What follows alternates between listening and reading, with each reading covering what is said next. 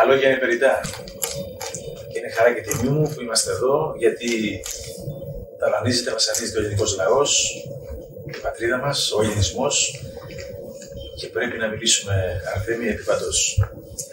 Θα ξεκινήσω, σε ευχαριστώ που είσαι κοντά μας, γιατί τόσα χρόνια η γνώση είναι κρυμμένη. Και όχι μόνο. Και μας την κρύβουνε, τις σκοπούμε να υπάρχουν. Από εκεί θα ξεκινήσουμε. Έχεις δίκιο. Καταρχάς να, να πω και εγώ την δικιά μου τιμή ε, να κάνω συνέντευξη μαζί σου. Γνωρίζω λίγα πράγματα από τη ζωή σου και τον αγώνα και τις επιτυχίε που έχεις στη ζωή σου. Αμοιβαίω, ευχαριστώ. Και ευελπιστώ σε μια πραγματική δημοσιογραφία, που η δημοσιογραφία είναι να αποτυπώσεις την αλήθεια και να μεταβιβάσεις την πληροφορία με γνώμονα ότι ανήκει η αλήθεια σε όλους τους ανθρώπους και θα πρέπει να μεταβιβάζεται. Αυτό άλλωστε είναι και στον αιώνα μας η πληροφορία, αλλά να είναι σωστή. Όμως ξέρετε και το νιώθουμε όλοι, πόσο παραπληροφόρηση, τι μάτριξ υπάρχει, όχι μόνο στην Ελλάδα, σε όλο τον κόσμο, αλλά στην επιστήμη, στα θεωρήματα, στα μαθηματικά, παντού. Έχουμε λοιπόν ένα μάτριξ τεράστιο που κυνηγάει όλο τον κόσμο. Ένα στημένο παιχνίδι. Ένα στημένο παιχνίδι. Θα τοποθετηθώ έτσι όπως είπες, κρυμμένη γνώση. Ξέρεις, αγαπητέ φίλε Σταύρο, κλάμπο, η γνώση είναι κρυμμένη από πάρα πολλά χρόνια η παραχάραξη της πραγματικής ιστορίας για να μάθει ποτέ ούτε πώ είσαι, αλλά και από ποια λάθη, αλλά και ποια τεράστια τεχνολογία προέρχεσαι. Είναι, είναι ο Μεσαίωνας που το Μεσαίωνα το ζήσαμε τώρα τελευταία, δηλαδή το ζήσαμε μετά το Μεγάλο Έξοδο. Από τον Πτολεμαίο και μετά. Δηλαδή μπαίνουμε στον Μεσαίωνα των ανθρώπων από τον Πολεμαίο και μετά. Εκτός, εκτός από την κρυμμένη γνώση. Το χειρότερο είναι ότι έχουμε μόνο το 2% έξω. Αλλά όλη σου η γνώση έχει αλλοιωθεί. Έχει σημασία να καταλάβουμε ότι ε, υπάρχουν πολλά αληθινά κομμάτια, αλλά σε μια αλήθεια, όταν βάλει ένα 5, ένα 10% ψέμα, αλλοιώνεις σε όλη την αλήθεια και μιλάει για κάτι άλλο.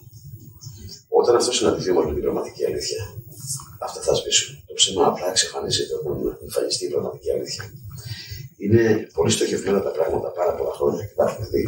Ο τρόπος που διεξάγεται, ειδικά στην Ελλάδα, με την τεράστια τεχνολογία των Ελλήνων και των Ελλάνιων, η οποία όπου και να σκάψει στον πλανήτη, όπου και να βρει, μας έχουν πάρει μια γνώση τεράστια, η οποία την έχουμε πάρει μαζί μας. Ξέρουμε πώς να χτίσουμε, ξέρουμε πώς να φτιάξουμε. Δεν είναι καθόλου τυχαίο, θα πω, ότι όλα τα άστρα έχουν ελληνικά ονόματα και δεν έχουν έτσι ούτε λαϊκά, ούτε θρησκευτικά, ούτε χριστιανικά. Και όλες οι αποστολές σε διακόπτα ήταν με ελληνικά ονόματα. Ε, θα τοποθετηθώ ότι. Αποστολές στο διάστημα εννοώ. Βέβαια, είχαν όλες ελληνικά. Μηδενιά εξορμένε. Όσες δεν είχαν ελληνικά ονόματα, δυστυχώς ή ευτυχώς, ε, δυστυχώς πέσανε. Και τελευταία έπεσε ένα διαστημόπιο το οποίο είχε ζωγραφισμένο το δράκο επάνω, το οποίο δεν βγήκε από την, από την ατμόσφαιρα καλά-καλά και ανατινάχθηκε. Ε, έχω πει ότι δεν υπάρχει τύχη για μένα. Αν υπήρχε τύχη, θα πουλάγανε οι πλανήτες. Άρα υπάρχουν πολλοί ε, σε ακρίβεια, πατάνε όλα. Τώρα βέβαια αν θεωρήσουμε ότι η NASA υποτίθεται όλα αυτά τα κέντρα τα οποία δεν είναι των ανθρώπων που δεν εξυπηρετούν κανέναν άνθρωπο, είναι σε ένα τεράστιο πόλεμο με τον άνθρωπο και θα τοποθετηθώ ότι ε, όλε οι αναφορές όπως έχουν κάνει και όπως έχουν υπηρετήσει τον άνθρωπο, ο άνθρωπος είναι καθαρά ο Έλληνας, ο πρώτος Έλληνας. Δεν υπάρχει άλλος άνθρωπος στη γη αποδεδειγμένα και αν μας αφήσουν, αγαπητέ να αποδείξουν και να μα δείξουν όλα αυτά που βρίσκουν Καταρχάς, ξέρετε, στην αρχαιολογία είναι πολύ Εβραίοι στην αρχαιολογία μας. Δυστυχώ που το λέω, πάμε πολύ. Και ξέρετε, είναι το Εβραίοι. Και πρέπει εδώ να αναλύσουμε ένα κομμάτι. Ο Εβραίος, έτσι όπως έχει τοποθετηθεί στην ιστορία, με τα δικά του βιβλία και όχι με τη δικιά μου γραφεία. Υπάρχει όλα τα βιβλία, το Ταλμούδ, το Ρα και όλες του, όλες του κινήσεις, μπλεγμένο σε ένα σύνδεσμο εδώ ένα μεγάλο κομμάτι. Μπαίνουν μασόνοι, κλάβο, και σόλοι. Μα παίρνουν σε μια κουρέλια. Με τελευταία να γίνεται μια βρέλα όλοι μαζί το σύστημα, αλλά όλο απέναντι στον Έλληνα. Ει βάρο του ελληνισμού. Σωστά, έτσι. έτσι. Και χτυπάνε μόνο τον ελληνισμό όλα τα βιβλία. Δεν είναι άδικο να μάθει ο κόσμος και πρέπει να το ξέρει ότι όλα τα βιβλία των Εβραίων καταδιώκουν και δολοφονούν τον Έλληνα. Έτσι τουλάχιστον λέω. Με σεβασμό, αν νιώθουν αυτοί οι Εβραίοι άνθρωποι, θα πρέπει αύριο το πρωί να πετάξουν όλα του αυτά τα βιβλία να πετάξουμε τη θεοκρατία τους, η οποία είναι εκπορδευμένη, αν θέλει. Δηλαδή, αν είναι δυνατόν να μιλάμε για ανθρώπους, να μιλάμε για πλανήτη, να μιλάμε ότι αυτός ο πλανήτης είναι ελάνιο, έχει παντού ελληνικά ονόματα, είναι φτιαγμένος από ελάνιου θεούς. Έτσι, άλλωστε έχει αποδεχθεί και το αποδέχονται όλοι στον πλανήτη αυτό επιστήμονε, θεοκράτερες όλοι. Δεν υπάρχει κάποιος για να πει το αντίθετο. Και αυτό διαφαίνεται σε όλα μας, αν το Στην ελληνική γλώσσα, αλλά και παντού. Ε, να τοποθετώ για τους Εβραίους και θα σας πω αυτό. Άρα λοιπόν εδώ στα βιβλία μιλάνε ότι όταν δολοφονήσει Έλληνα δεν είναι φόνο. Μόνο αυτό πώς ακούγεται και θα έπρεπε σήμερα να είναι πρώτο θέμα στον ΟΗΕ για οτιδήποτε υπάρχει που ακουμπάει ο Εβραίος με το θεοκρατικό του κράτος και δεν έχουν καμία κοινωνία. Άλλος καθόλου να αποδείξει. Και δεν έχουν κοινωνία. Ακόμα και το Ισραήλ είναι ένα θεοκρατικό κράτος. Σας παρακαλώ. Το σπέρμα του Έλληνα είναι σπέρμα κτίνου. Αυτά δεν τα λέω εγώ, είναι τα δευτερονόμια. Έχουμε όλα τα δευτερονόμια και παρακαλώ οι συνεργάτες μου να καταγράψουν να τα φέρουν αυτά. Τα δευτερονόμια από στα βιβλία που δηλώνουν ο Θεός σας να μας τον αποδείξουν. Υπάρχει περίπτωση να είναι. Θα σας δώσει γη που δεν την έχετε δουλέψει. Πού την πάρετε; Απέντε που δεν είναι δικά σας. Γυναίκες που δεν είναι δικά σας. Και πλούτη που δεν είναι δικά σας. Δηλαδή, εν μέσω τι μας λέει. Ότι θα κρέψουν τα πάντα και θα σας βοηθήσουν να κρέψετε τους άλλου ανθρώπου. Υπάρχει περίπτωση να είναι αυτοί οι άνθρωποι μέσα σε κοινωνία ανθρώπων του 2015 και να μιλάμε για πολιτισμό. Ό,τι και αυτό να συμβαίνει. Άρα καταλαβαίνετε ότι είναι θέμα καθαρά ανθρώπου, Έλληνα ή μη ανθρώπου. Εδώ τίθεται ένα πολύ μεγάλο θέμα. Και γι' αυτό ίσως μας πολεμάνε. Δεν είναι τυχαίο.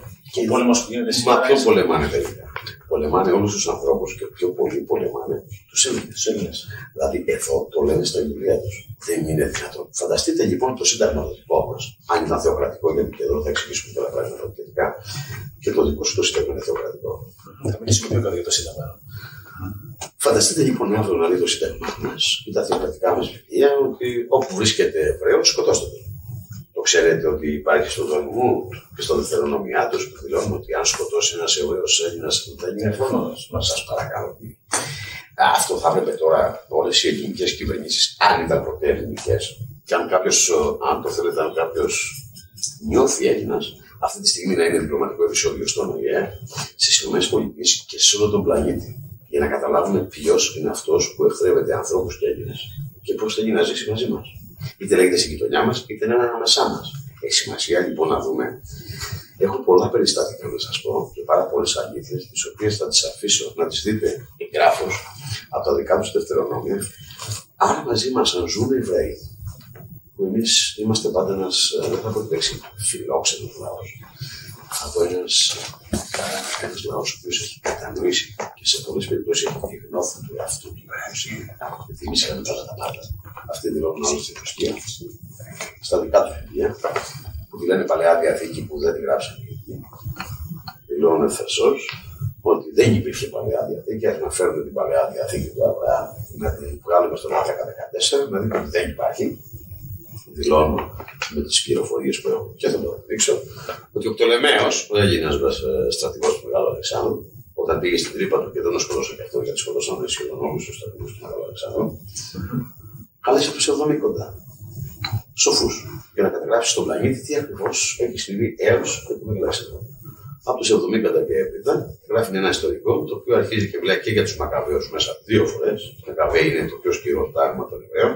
Σαφώς θα σας πω ότι αυτοί οι βοσκοί που λέγονται Εβραίοι ήταν κάπου που είχαν φάξει στι τρύπες τους, επί Μεγάλο Αλεξάνδρου.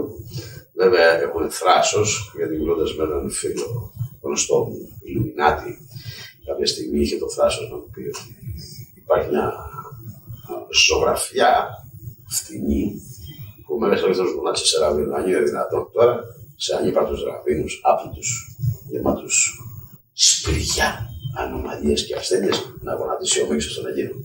Αυτό είναι πολύ υποχρεωτικό. Χιλιάδες γενιέ ζωγραφιές υπάρχουν. Θα πω ότι η ελληνική κυβέρνηση, φυσικά γιατί δεν είναι ελληνική, δεν μίλησε για την ταινία στο Hollywood των Εβραίων και το εβραϊκό Hollywood εδώ θα προσέξουμε πολλά στον πλανήτη και έρχεται ώρε που θα τις δείτε όλοι πώς είναι. Μας είπαν τον μεγάλο στρατιώτη. Σας παρακαλώ τώρα και πούμε τον Ηφαιστίωνα που όταν σκοτώθηκε ο Ηφαιστίωνα που ήταν η δίδυμη φλόγα του πολεμιστή, σχεδόν καταρακώθηκε ο Αλέξανδρος. Αν είναι δυνατόν τώρα. Αλλά αν έχουν αποδείξεις τα ζώα, γι' αυτό θα εξηγήσω την λέξη ζώο, ζώο είναι οτιδήποτε θηλαστικό ή ένδυον, το οποίο δεν έχει λογική σε αντίθεση με τον άνθρωπο που έχει λογική. Αν αυτοί, αυτοί θέλουν να λέγονται άνθρωποι που δεν είναι, τους λέγουν ζώα, αν έχουν μια τέτοια απόδειξη και στοιχείο, εγώ ο Έλληνας, απόγονο του Μεγάλου Αλεξάνδρου, θα γονατίσω αυτό το στοιχείο που θα θέλω. Έως τότε απαγορεύεται να μιλάνε. Όσοι μίλησαν θα πληρώσουν ακριβά αυτή η γελία προσβολή τους. Οι υπάνθρωποι. Άρα λοιπόν μα κρύβουν τη γνώση, Αρδένη.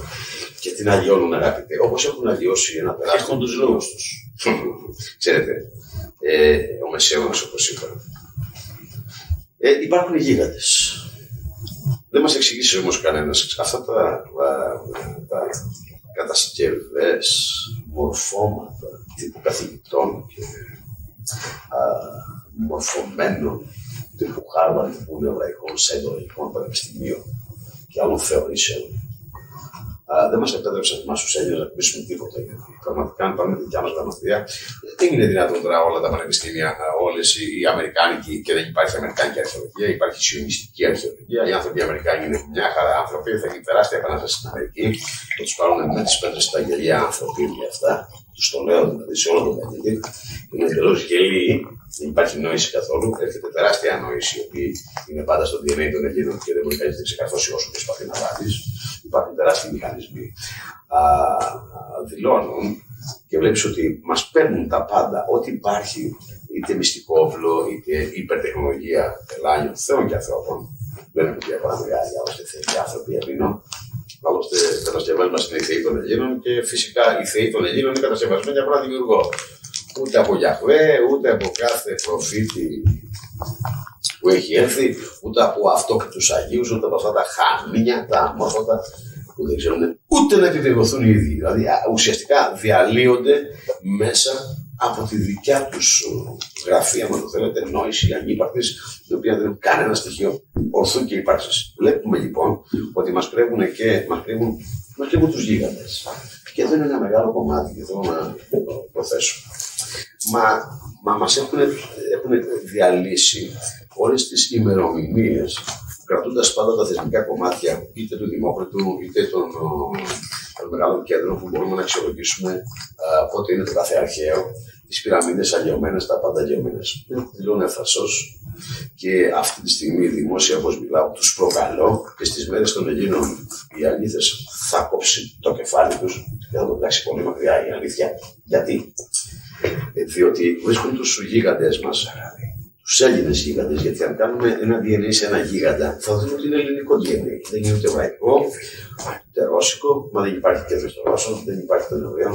Οι Εβραίοι δηλώνουν ότι δεν υπήρχε κανένα έθνο. Εσείς στη εθνική, αν το ξέρετε και στην γραφή, σε λένε εθνικό. Σε λένε και παιδί του κίνη. Δεν δηλώνουν αυτοί έθνος, εσένα λένε έθνος. Και πολύ καλά κάνουν γιατί εσύ είσαι έθνος. Δηλαδή ουσιαστικά μέσα από τη γραφή τους είσαι έθνος. Δηλαδή προσδιορίζουν εσένα ως έθνος. Όχι τον εαυτό τους, εσένα. Σαν είναι εθνικό. Γιατί εσύ είσαι έθνος. Αν λοιπόν αναλύσουμε και δούμε τους γίγαντες του δικού μας και μας τα δώσουμε και θα επιβεβαιώσουμε ότι έχουμε γίγαντες από το 20.000 π.Χ. μέχρι το 5. Παίρνουν όμως αυτοί. Και εκεί υπάρχει μια τεράστια αναλήθεια. Έρχεται λοιπόν και μου βάζουν στον οικηναϊκό πολιτισμό στο 4.000. Έτσι, μου το πάνε κοντά στις βρωμογραφές τους, στα βρωμοψέματά τους, τα γελία ανθρωπάκια. Έρχονται και μου βάλουν την γνωσό του το μήνα στο 1800 π.Χ. Πόσο γελί είναι, αφού ο μήνας ήταν, ο μήνας είναι 30.000 ετών και πάνω. Αλλά τώρα να πιστέψεις σε ένα βρωμιάρι ο οποίος σου γέννιεται με το ψέμα και αυτό τι συγγραφέ πρέπει να μοιράζει ψέμα για να κορυδεύει κάποιον. Έτσι έρχονται όλα κοντά στις βρωμογραφές τους με καμία απόδειξη. Που και οι δικές τους συγγραφές της παλαιάς, αν το θέλετε, ξεκινάνε από τον Εμαίο, που πήραν το, ε, το απόσταμα του Πτολεμαίου, φτιάξανε την παλαιά διαθήκη. Και την καινή είναι η παλαιά και η καινή μέσα και τη φτιάχνουν επί Βυζαντίου επί Κωνσταντίνου. Πότε τη φτιάξανε την καινή; Α μας δώσουμε μια καινή διαθήκη να την χυμίσουμε να δούμε αν είναι 3.000 ετών, αν έχει έρθει από το πλανήτη του Χριστού. Ποιος είναι ο πλανήτης του Χριστού, δεν ξέρουμε, δεν πειράζει. Αυτό να δούμε ποιος την έγραψε, ρε παιδί Και να δούμε πότε γράφτηκε. Και σε ποια γλώσσα. Και σε ποια γραφή. Έχουμε λοιπόν όμως τώρα ένα μήνα ο οποίος είναι στο 30.000 π.Χ. Τεράστιο. Έχουμε ένα θέμα το οποίο είναι παντοκράτορας. Έχουμε επικοινωνικά, ε, sorry, ε, μηνοϊκά στην Γερμανία, στη Γερμανία, έχουμε παντού σε όλη την Ευρώπη. Έχουμε κρίτε παντού. Έλληνες δηλαδή, απλά είναι στην του Και έχω και μία τρία μετά. Δεν μας λέει κανείς που είναι τρία. Μας το βάλω το 1100. Πόσο γελοί είστε. Ενώ η τρία είναι από το 13 έως το 14.000. Η Ατλαντίδα είναι μετά αργότερα. στο 1500. Μα, μα γιατί τη λέμε Ατλαντίδα, ρε παιδί μου, αφού είναι Ποσειδονία. Δηλαδή οι βρωμεροί Άτλαντες που πολεμούσαν μαζί τους άνθρωποι και κατασκευές. Και εδώ κολλάει αυτό που θα σου πω εγώ. Το οποίο μπορώ να το αποδείξω. Τη λες Ατλαντίδα γιατί την πήραν οι Άτλαντες. Τόσα χρόνια δεν τη λες Ποσειδονία που ήταν η δικιά μας πόλη. Η δικιά μας ήπειρος. Όταν την πήραν οι Άτλαντες και οι δικοί μας τους λιώσαν μέχρι που την βυθίσανε, δεν τα Ατλαντίδα. Η χώρα των Ατλάντων. Αυτοί γίνανε βουνιά, ξεχάστε τους. Βουνά. Όμως, έχεις ένα γίγαντα. Όλη η ιστορία, αν διαβάζετε, θα δείτε ότι δεν έχουμε γυναίκες γίγαντες. Οπότε έχουμε ένα είδος το οποίο υπάρχει για 15-17.000 χρόνια, μια τεράστια ανθρωπία των γιγάντων, οι οποίοι δεν έχουν γυναίκες για να γονιμοποιηθούν. Πώς παράγονται αυτοί, πώς παράγονται; Πολύ σωστά. Λένε τα ζώα. Ζώα. Ακούστε, είναι πολύ σημαντικό να καταλάβουμε ότι είναι ζώα. Γιατί η τεχνοτροπία τους είναι τέτοια ότι μπορούν αθλαστικά να μοιάζουν με ανθρώπους. Άνθρωπος δεν μπορεί να γίνει. Όταν δεν είσαι αξιακό, όταν δεν έχεις την νόηση, την υπερνόηση, τις ευαισθησίες που γεννιέσαι έρθετε. Μιλάνε για εξωγήινους. Τι εξωγήινου είναι ζώα. Εδώ γεννήθηκαν οι άνθρωποι. Εδώ είναι άνθρωποι. Όμως εκεί είναι η τεχνολογία του Διός. Διότι ξέρουμε ότι ο γιος του Μίνωα, ο Μίνωα είναι γιος του Διός. Έχει μια παντοκρατορία παντού. Υπάρχουν όμως πράγματα τα οποία είναι πίσω από εκεί και δεν θα ήθελα να φτάσω γιατί πηγαίνουμε πάρα πολύ μακριά. Εκεί μιλάμε για μια γνώση που την έχουν κρύψει, αλλά και μια γνώση τη Έχουμε ένα μήνυμα ο οποίος δεν εκτελεί μια πολύ συγκεκριμένη θεϊκή διαδικασία με τον πλανήτη, γιατί είναι και με συγκεκριμένο σχέδιο. Γι' αυτό σήμερα μιλάω για σχέδιο θείου, ανθρώπων και θεών. Έτσι φτάνουμε σε μια μεγάλη διαδικασία. Έχουμε τη Σαντορίνη, έχουμε το Φαέθωνα, κάποιοι ξέρουν τι λέω, κάποιοι δεν ξέρουν τι λέω. Εκεί λοιπόν μπαίνει σε μια νοοτροπία που ο γιος του Διός παράκουσε ενδεχομένως κάποιες εντολές. Εκεί έχουμε ένα μεγάλο δώρο του μήνα. Μόνο ο μήνας πήρε το δώρο, το δίσκο της Φεστού. Τώρα κανένας δεν ξέρει τι είναι δίσκος του Φεστού. Ό,τι και να σου πούνε, είναι μια ανακρίβεια. Δεν γίνεται ένα μωρό να διαβάσει διατριβή αστροφυσικής. Έτσι είναι ένας καθηγητής σήμερα το διαβάζει το δίσκο, ένα κωδικοποιημένο μήνυμα που μπορεί να είναι απλό, αλλά είναι και πολύ πλέον. Αν δεν γίνει για σένα, απλά το κοιτάς. Σε ποια γραφή; Στη δικιά μας πάντα. Αλλά είναι κωδικοποιημένη η γραφή μας. Κανείς δεν θα το διαβάσει. Το να διαβάσει μόνο αυτός που μπορεί ή αυτός που ξέρει. Ξέρετε, υπάρχουν βιβλία σε αυτόν τον κόσμο τα οποία προσωπικά τα έχω δει, η οποία είναι γραμμένα με θερική γραφή. Η θερική γραφή είναι κάτι διαφορετικό. Κανένας δεν μπορεί να αγγίξει μόνο αν αυτός μπορεί να διαβάσει. Τέτοια βιβλία δεν μπορεί να τα κουμπίσουν τα άλλα τα παιδιά. Και υπάρχουν πράγματα τα παιδιά τα άλλα δεν μπορεί να κουμπίσουν πουθενά, τίποτα δικό μου που δεν πρέπει να το κουμπίσουν. Άρα δεν κινδυνεύει τίποτα ο γηγισμό και ο Έλληνας. Απλά πρέπει να καταλάβει. Θα φτάσω σε ένα μεγάλο σημείο να δείτε την αλλίωση της ιστορίας. Τελειώνει ο μήνας. Φτάνουμε στην τρία. Γιατί ρε παιδιά τη λέτε τρία; Διαβάζαμε την τρία και διαβάζαμε τους Τρόε. Τώρα ακούστε κύριοι, είστε γελοί εσείς που μας μαθαίνατε και εμείς που παραστάναμε τους ανώγητους. Αλλά εμείς δεν φταίμε. Την ευθύνη την έχετε εσείς και θα πληρώσετε όλοι όσοι έχετε μεταδώσει όλες αυτές τις γελιότητες. Γιατί προσβάλλατε θεούς, ήρωες, πολεμιστέ, αλλά και πλάνευσατε τους ανθρώπους. Είστε τόσο καταραμένοι και έρχεται πολύ μεγάλη ώρα για να Γιατί τι λέμε τρία. Δεν είναι τρώες. Μα οι τρώες είναι αυτοί τα σκουλίκια που τρώνε. Εκεί η πόλη λεγόταν Ήλιο και ήταν Έλληνες. Εγώ θα θέσω ένα θέμα ότι ο Πρίγυμο ήταν και απειθήμα. Όμως, ο πόλεμος ο Τροϊκός, Τροϊκός γιατί οι αντίπαλοι ήμασταν οι Τρόες, μα οι Τρόες είναι αυτοί που δεν είναι δικοί μας, είναι σκουλίκια. Είναι άλλα όντα τα οποία δεν είμαστε εμείς. Οι Έλληνες της πόλης του Ηλίου με τους Έλληνες από την Ελλάδα πήγανε να πολεμήσουν μαζί όχι απέναντι. Άρα δεν επιτέθηκαν οι Έλληνες και η Ελλάδα σε μία τρία που δεν τη λέτε και καλά. Δεν υπάρχει τρία. Μετά είναι η τρία όταν τα ζώα αυτά τα τέρατα, αυτά μάλλον τα μία ανθρώπινα όντα έβγαιναν από την τρύπα. Από τον ναό του Απόλλωνα. που εκεί υπάρχει ένας μεγάλος προδότη, ο οποίος είναι Έλληνας. Δυστυχώς ο προδότη είναι πάντα Έλληνας. Άρα γιατί τη λέτε Τρόα, αν δεν είναι Τρόα, δεν είναι Τρόε, πολεμήσανε μαζί. Ξέρετε την Ιλιάδα, όπως τη διαβάζεις, αλλά ποια Ιλιάδα. Τι έχω την Ιλιάδα στα χέρια μου, αγαπητέ. Πού είναι η πρωτότυπη Ιλιάδα, αγαπητέ. Να τη διαβάσω εγώ όπως πρέπει. Γιατί μου την έχουν μεταφράσει και δεις στα Βυζαντινά. Μην γραφή σου η ελληνική, ξέρεις καλά. Πήγαινε στους μαντρίου, στο μαντρίο των αδελφών. Θα δεις ότι είναι όλοι στα κεφαλαία και χωρίς διαστήματα. Α, με ποιους κανόνες ελληνική γραφή, να μας δώσουν τους αρχαίους κανόνες γραφής. Σήμερα λοιπόν έχει τον Αριστοτέλη. Τον έχουν μεταφράσει και παραφράσει. Άρα τι διαβάζεις, Αριστοτέλη.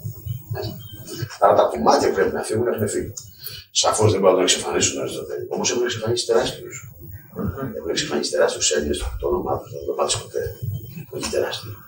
Έχει χιλιάδες. Έχεις μια βιομηχανία νόησης και υπερνόησης. Από Εμπεδοκλή και από χιλιάδες άλλα ονόματα τα οποία δεν φαίνονται εγκριμένα. Θεοποιούν τον Πιθαγόρα. Καλά, καλά. Μερικοί. Είναι όμως κι άλλοι τεράστιοι. Άρα τους βολεύει κάποια πράγματα να βγάζουν. Έχουν φτάσει να παραφράσουν τα πάντα. Δεν φτάνει που μου την κρίνεις, μου την παραφράζεις. Γιατί δεν μου μιλήσει από το ρήμα του Αριστοτέλη; Από πού τα βγάλατε τα, του, του Αριστοτέλη τι μεταφράσει. Γιατί δεν μας δίνετε τα πρωτότυπα να τα δούμε. Να τα διαφημίσετε. Με δικούς μας επιστήμονες. Έλληνες ή Τα έχουν, τα έχουν. Βέβαια. Από πού τα βγάλατε. Ναι, αλλά όταν έχεις το πρωτότυπο, μου κόβει κείμενα τα οποία δεν θέλεις να φάνουν. Και μου παραφράζεις και τα πάντα. Άρα μου δίνεις αυτό που σε συμφέρει, που σε εξυπηρετεί, αυτό που θέλεις. Στοχευμένα. Στοχευμένα. Δεν μου αγγιώσει τα πάντα. Έτσι, έτσι. Μου το δίνεις. Κατευθυνόμενη γνώση. Χωρίς να μου τον αποδομείς, αλλά δεν του δίνεις τη διάσταση για να πάρω τα στοιχεία. Τον Ηράκλειο. Τον είπατε σκοτεινό. Δεν πειράζει. Εγώ δεν θα κάτσω να κάνω πολιτικό σε κανέναν φιλόσοφο. Ε, Άλλωστε, έχω πει ότι κακώ οι καθηγητές ή κάποιοι άνθρωποι που απαγαλίσουν τα κηρύγματα διδάγματα ή διδαχές, αν θέλετε, των αρχαίων Ελλήνων φιλοσόφων. Πάτε ό,τι θέλετε από εκεί. Ζείτε το 2015. Παράχτε δικό σας. Γεια σας νόηση, γεια σας γνώση. Α, τοποθετηθείτε. Α, Πάτε ό,τι θέλετε. Μην το παίρνετε στο Ευαγγέλιο. Και τοποθετηθείτε αν έχετε την νόηση σχετικά στα συμπεράσματα και ε, πράξτε σύμφωνα με τα συμπεράσματα. Άρα λοιπόν με έχουν αλλιώσει τα πάντα, αγαπητέ. Εδώ βλέπουμε λοιπόν ότι ο γίγαντας είναι ελληνικό DNA και μπορώ να το αποδείξω, αλλά γίνεται με εντολή μια τεράστια αστυνομική οντότητα. Γιατί όμως έχουμε τον γίγαντα ο οποίος είναι 6 μέτρα, 7 μέτρα, 17 μέτρα, έχουμε βρει και 35 μέτρα γίγαντες. Άποψή μου, την οποία τη στηρίζω. Οι γίγαντες είναι με εντολή για να πολεμήσουν άνθρωποι και γίγαντες μαζί με τους άνθρωπου που κάνουν ένα μεγάλο πρόβλημα. Δεν σκεφτείτε το. Ζητήστε σας παρακαλώ από έναν φιλόσοφο, από έναν διανοητή σημερινό, ο οποίος να μην έχει την εξάρτηση από το ίντερνετ που λέει μόνο ό,τι του συμφέρει, να μας εξηγήσει τι είναι ο Άτλαντα. Να μας πει το μέγεθος του Άτλαντα, να μας πει από τι υλικά είναι ο Άτλαντα, τι σημαίνει Άτλαντα και πώς ήταν ο Άτλαντα. Να μας πει τις διαστάσεις του, να μας πει τι έκανε, πώς ήταν, ποιοι ήταν, πώς. Εξηγήστε να μας πει ο Άτλαντα. Ξέρουμε. Α, δεν ξέρουμε. Τι συζητάμε. Μα ξέρετε και τους γίγαντες. Άρα εμείς μπορούμε να αποδείξουμε ότι αυτοί είναι γέννε συγκεκριμένες από συγκεκριμένους ανθρώπους. Άρα αύριο, μάλλον τότε, εσύ μπορούσε να γεννήσει δύο παιδιά ανθρώπους φυσιολογικούς και δύο γίγαντε. Πάντα άντρες.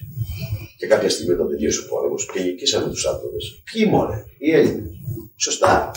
Πού ήσαν οι Εβραίοι τότε; Πού ήσαν οι Γερμανοί τότε; Πού ήσαν οι Σουηδοί, οι Ιταλοί, οι Αμερικάνοι; Πού ήσανε. Οι Περγανέ. Οι Κινέζοι. Πού ήσανε. Κοιτάξτε να δείτε σεβασμός στο το ποιοι είστε εσείς και στο ποιοι είναι οι άλλοι. Και μην αφήνετε αυτά τα ζώα, τα αμόρφωτα, τους φωσκούς να σελγούν πάνω σε τέτοια νόηση και σε τέτοιες θετικές συμπράξεις. Γιατί θα τιμωρηθούν. Και αυτοί και εσείς. Να περάσουμε λιγάκι σε αυτό, στέκομαι ιδιαίτερα γιατί όμορφα αυτά τα οποία συζητάμε. Στην έκφραση εθνικών υπάρχει σήμερα. Έχουμε εθνική κυβέρνηση, υπάρχει τίποτα το εθνικό σε αυτή τη χώρα. Αν θέλετε να μιλήσουμε για έθνος, αγαπητέ Λάμπρο, Είναι μόνο κομμάτι- η Ελλάδα είναι έθνος και το αρχαιότερο Έχεις κα- έχεις έθνος καλύψει πάρα πολλά από τα θέματα που. τοποθετημένο στον Ναι. ΟΗΕ ότι οι Έλληνες είναι έθνος έχουν καταγωγή στον πλανήτη από την αρχή του πλανήτη. Μιλάνε τα σημεία σου παντού, θα χρονολογήσουμε κανονικά, θα μιλήσουμε για πυραμίδες δικές μας, θα μας αποδείξουν οι Αιγύπτιοι για ποιες πυραμίδες Αιγύπτιες. Σαν του Οσύρης, της Ισύρης. Ναι. Έγινες. Από πότε Αιγυπτιακή, από πότε Αιγύπτιοι. Και ποιοι ήταν οι Αιγύπτιοι; Δηλαδή, συγγνώμη τώρα, οι Κρήτες δεν είναι Έλληνες. Οι Πόντιοι είναι κάτι άλλο. Οι Κύπροι είναι κάτι άλλο. Ξέρετε, σε μια εκπομπή μες στον Αυσίνο που φτιάχνουμε, βγάλαμε όλες τις επιστολές, 182 επιστολές Ινδιάνων της Βορείου Αμερικής, σε πρόταση του Ουάσιτον. Ήταν γραμμένες όλε στα ελληνικά, είναι στο Μουσείο της Αμερικής, το έχουμε τελειώσει. Αυτό να γραφτεί και να το δώσουμε το στοιχείο αυτό του Λάμπρου. Όλε στα ελληνικά. Πες, ένα Ινδιάν που δεν είναι στα ελληνικά στην Αμερική. Άρα για ποια Αμερική ανακάλυψατε. Και την ανακαλύψατε γνωστή φορά εσείς που εμείς ήμασταν μόνιμα εκεί. Και την ανακαλύψατε με τον Κολόμβο. Ο οποίος ο Κολόμβος εντελώς τυχαία ήταν χιώτη. Ε; Ο οποίος έχει και μουσείο στοιχείο. Δηλαδή ένας χιώτη ξανακάει στην Αμερική. Αντί τον Κολόμβος. Ο Χριστόφορος Κολόμβος. Ποιο ήταν Αμερικάνος. Ήταν Ισπανό. Είναι οικογένεια. Είναι σαν αυτό που έλεγα στο Γάλλο. Λέω, πες μου ρε παιδί μου, λέω, ο Ναπολέον, γιατί είναι ο εθνικός τους ήρωας ε, στην Γαλλία ο Ναπολέον. Έτσι, έτσι. Ποιο είναι το πραγματικό του όνομα, μου λέει Μοναπάρτης. Ο Μοναπάρτης δεν υπάρχει σε λαϊκά σημεία καλό πατριώτη. Το όνομά του ποιο είναι; Δεν κοίταγε ο Γάλλος. Δεν ήθελα να ξέρω. Μου λέγανε το όνομά του και αφήστε τις ιστορίες τις γαλλικές. Καλωμένο. Έλληνα είναι από τη Μάη. Έχει μουσείο στη Μάη. Τι είναι που λένε; Έλληνα. Πήγε το λέτε. Δέχεστε. ε. Αλλάζω παντελώς την ιστορία. Τώρα αυτά είναι στα χρόνια σου. Δηλαδή μιλάμε στα χρόνια σου 1600, 1700, 1700. Τώρα. Σκέψου το πράγμα. Γιατί όταν ο Κάρα Θεοδωρής και μια ομάδα οργανωμένων τεράστιων μυαλών, αλλά το σακάκι σου ήταν νεοτερισμού, δεν ήταν το Μανχάταν. Και στο Μανχάταν πάλι κινέζικα είναι όλα, τι μας λένε. Όταν έβαλε το θεώρημα της, του Einstein, του, της σχετικότητας, ποιος ήταν ο Einstein. Έλληνας. Ξέρεις τι είναι, ο καθαρός ήταν Έλληνας. Ο άλλος ήταν αγμόφωτος στο παιδί. Σε γραφείο πατέντες του, τουλάχιστον τα πάνε και μόνοι τους. Ξέρεις στην ιστορία δεν μπορεί να σε αδικήσει. Όμως η πληροφόρηση δεν θα πάει εκεί που πρέπει. Δηλαδή, τα βγάζουν όμως. Γιατί ζούμε σε, σε μια ανομαλία, όπως είπα προηγουμένως. Όντως, ζούμε σε μια ανομαλία. Τελείωσε ο μεσαίωνας αξιακό και σύστημα τώρα δεν είναι μπαίνουμε, δικό. μπαίνουμε στον υδροχό. Τώρα θα λιώσετε. Τώρα, τώρα θα λιώσετε. Λοιπόν, εδώ είμαστε, ζωντανοί, να ακούσουμε. Είμαστε στον υδροχό. Όλα θα αποκαλυφθούν. Και ξέρετε τι έγινε. Ναι, εμείς τιμωρηθήκαμε οι άνθρωποι. Γιατί πρόδωσαμε. Και στην Τρία και στο Μήνο και πιο πίσω. Οι Έλληνες μπορούσαν να προδώσουν, γι' αυτό αυτή τη στιγμή έχω θυμώσει τόσο πολύ με την προδοσία. Μακάρι να μπορούσα να βγάλω ένα νόμο. Ο προδότης θα πηγαίνει σε εβραϊκά σκυλιά. Αν είναι δυνατόν να έχεις προδώσει όλο το γένος, όλη την ανθρωπότητα. Μόνο από προδοσίες Ελλήνων είμαστε μέχρι εκεί. Δεν έχει σχέση αν είναι άνθρωποι ή θεών. Αλλά είμαστε μόνο από προδοσίες. Σήμερα ζούμε μια τεράστια τιμωρία. Όλα αυτά θα τελειώσουν πιστεύω. Είναι και ένα, α, είναι και ένα τεράστιο πείραμα του σύμπαντος. Οκ. Ανάποδη, αρνητική. Κάντε ό,τι θέλετε να δούμε που θα φτάσετε. Τελεσιοδικήστε σε όλα σας τα δικήματα. Οδηγήστε να δούμε μέχρι που θέλετε να οδηγήσετε. Κοίτα πώς οδηγώ. Τι θέλω να κάνω. Θες να μου δείξετε λίγο μέσα από το ρεπορτάζ σας, μέσα από το ρεπορτάζ δικό σας, τι θέλω να κάνω. Δεν θέλω να γίνω καλύτερος άνθρωπος. Δεν θέλω να γίνω πιο όμορφος, πιο τιμίος, πιο πολιτισμένος. Μιλάτε για πολιτισμό. Πούντος. Μιλάτε για ελευθερία. Πούντι. Μιλάτε για αγάπη. Πέσοα. Και βιάζετε τον πλανήτη. Νομιμοποιείτε την παιδεραστία. Νομιμοποιείτε την ανομαλία. Νομιμοποιείτε την κλεψά. Το ψεύδος. Όλα σας γύρω είναι ψεύτικα. Δεν έχει κανένα αξιακό. Πετε μου σε ποιο αξιακό θα είναι. Τι αξιακό έχει ένα δόγμα. Πετε μου ένα δόγμα κάτω σας παρακαλώ. πολύ, Να γίνω και εγώ γιατί είμαι αδρομάτιστος. Θέλω να μου δείτε το καλύτερο δόγμα, το πιο τιμένο, το πιο καλό α, που μπορεί τον άνθρωπο να τον ο, θεώσει. Να τον ανέρθει. Πετε μου ένα δόγμα σας παρακαλώ. και θα μου ζητήσω δύο πράγματα. Την ύπαρξη του Θεού, τη δικιά του ύπαρξη και το αξιακό του σύστημα. Μόλις μου τα δώσει, όποιον μου τα δώσει δόγμα, θα πάω μαζί του. Ξέρετε κάποιο τέτοιο δόγμα; Ξέρετε δόγμα; Όχι. Ξέρετε να μου το πείτε. Δηλώνω δημόσια. Όποιο δόγμα μου δείξει την ύπαρξη του Θεού, το αξιακό του σύστημα και τι ακριβώς ότι αυτό που κάνει είναι διαταγή από κάποια θεϊκή οντότητα, με απόδειξη αυτής, εγώ θα πάω μαζί του. Το δηλώνω δημόσια. Υπάρχει ένα τέτοιο δόγμα. Μα πώς να υπάρχει αφού ξεκινάει; Μόνο με το λεξικό ότι δόγμα είναι οτιδήποτε, οποιαδήποτε θεμελιώδη αρχή που δεν αποδεικνύεται. Άρα το υπαρτόν και το ορθόν, πώς θα μου το αποδείξεις; Αφού δεν υπάρχει. Εάν αποδειχθεί το δόγμα, δεν γίνει δόγμα. Άρα γιατί τόσα δόγματα και κλειδώνουμε ανθρώπους; Στην αντινόηση της αλήθειας. Εξηγήσε μου λάβω. Θες να πάμε όμως και στο πολιτικό κομμάτι. Γιατί δεν τυχαία τα κόμματα όλα είναι βγαλμένα από τα δογματικά κομμάτια; Δέσε μου ένα κόμμα που δεν έχει βγει από το δογματικό κομμάτι. Δεν το αναλύσουμε λέγεται αυτό. Οι άνθρωποι των δογμάτων λοιπόν, ε. Ναι. Ποιος έχει τη δικαιοσύνη το 1100, 1050, 1040, 1200, 1400. Οι εκκλησίες. Δηλαδή τα δόγματα. Ναι ή όχι. Η ιερά εξέταση δεν είχε τη δικαιοσύνη. Καλά. Τα θεοκρατικά, τα δόγματα που δεν αποδεικνύονται έχουν τη δικαιοσύνη και θε δικαιοσύνη αληθινή. Ε, επί Ναπολέοντα δεν κρεμάει όλες τις ιεράς συνόδους για τις ιερές εξετάσεις που είχε τσακεί στον κόσμο. Όποιον παπά δεν του άρεσε, σε έλεγε Μάχο, έφυγε στην πυρά. Έμπαινε σπίτι σου χωρί άντρεμα, έκανε θέλει. Και τώρα το ίδιο κάνουν. Αν πας στην Αφρική, αν πας ε, στα Ιμαλάια, αν πας πιο κάτω, αν πας στο Φιλιππίνες, δεν θα δεις την παράνοια. Σήμερα κάποιοι που σκοτώνει τον άνθρωπο και είναι υπεύθυνος γι' αυτό. Και κάποιος πρέπει να τα σταματήσει. Και δεν ξέρω τι μου λες, αδερφέ, όταν μου λες ότι είσαι χριστιανός και εγώ δεν κάνω αυτό και εγώ είμαι καθολικός. Αλλά ο καθολικός είναι παλιάθρωπος. Ο μουσουλμάνος είναι πιο παλιάθρωπος. Άρα δεν μπορώ να περάσω τον, τον άνθρωπο. Δεν σου κάνει εντύπωση που τα δόγματα λένε Αν δεν είσαι αυτός, δεν είσαι άνθρωπος ή δεν είσαι Έλληνας. Άρα εγώ δεν έχω έθνος. Μα εσείς τώρα έρθετε, φρέσκει. Εγώ έχω έθνος από την αρχή του πλανήτη, ρε παιδιά. Εσείς θα μου σε μένα το DNA. Υπάρχει γονίδιο χριστιανό. Υπάρχει γονίδιο μασόν. Υπάρχει γονίδιο καθολικού. Ινδουιστή. Τι; Είναι το, το DNA. Και πάμε στην καταγωγή. Άρα το δόγμα είναι μια ιστορία, είναι σε τις ομάδες. Γιατί είναι κυρίαρχο για σένα; Μα όλες τι θρησκείες αγαπητέ Νάτο έχουν το εξής. Κατοικώ δικαιομοίωση ο άνθρωπο. Σωστά. Αν θες να δεις το Θεό, κοίτα τα μούτρα σου σαν να πηγάδι, σε ένα Η Εικόνα είσαι εσύ. Ομοίωση είναι όμω. Το ότι η Αθανασία δεν είναι μαζί σου είναι μια τιμωρία σου, αλλά δεν είναι αλλού. Αλλά γιατί ασχολείστε όλοι για κάπου και ο Θεό είναι καπαλού; Σε άλλο πλανήτη. Για στον Άνε, δεν είναι εδώ, αν δεν είναι έρθει.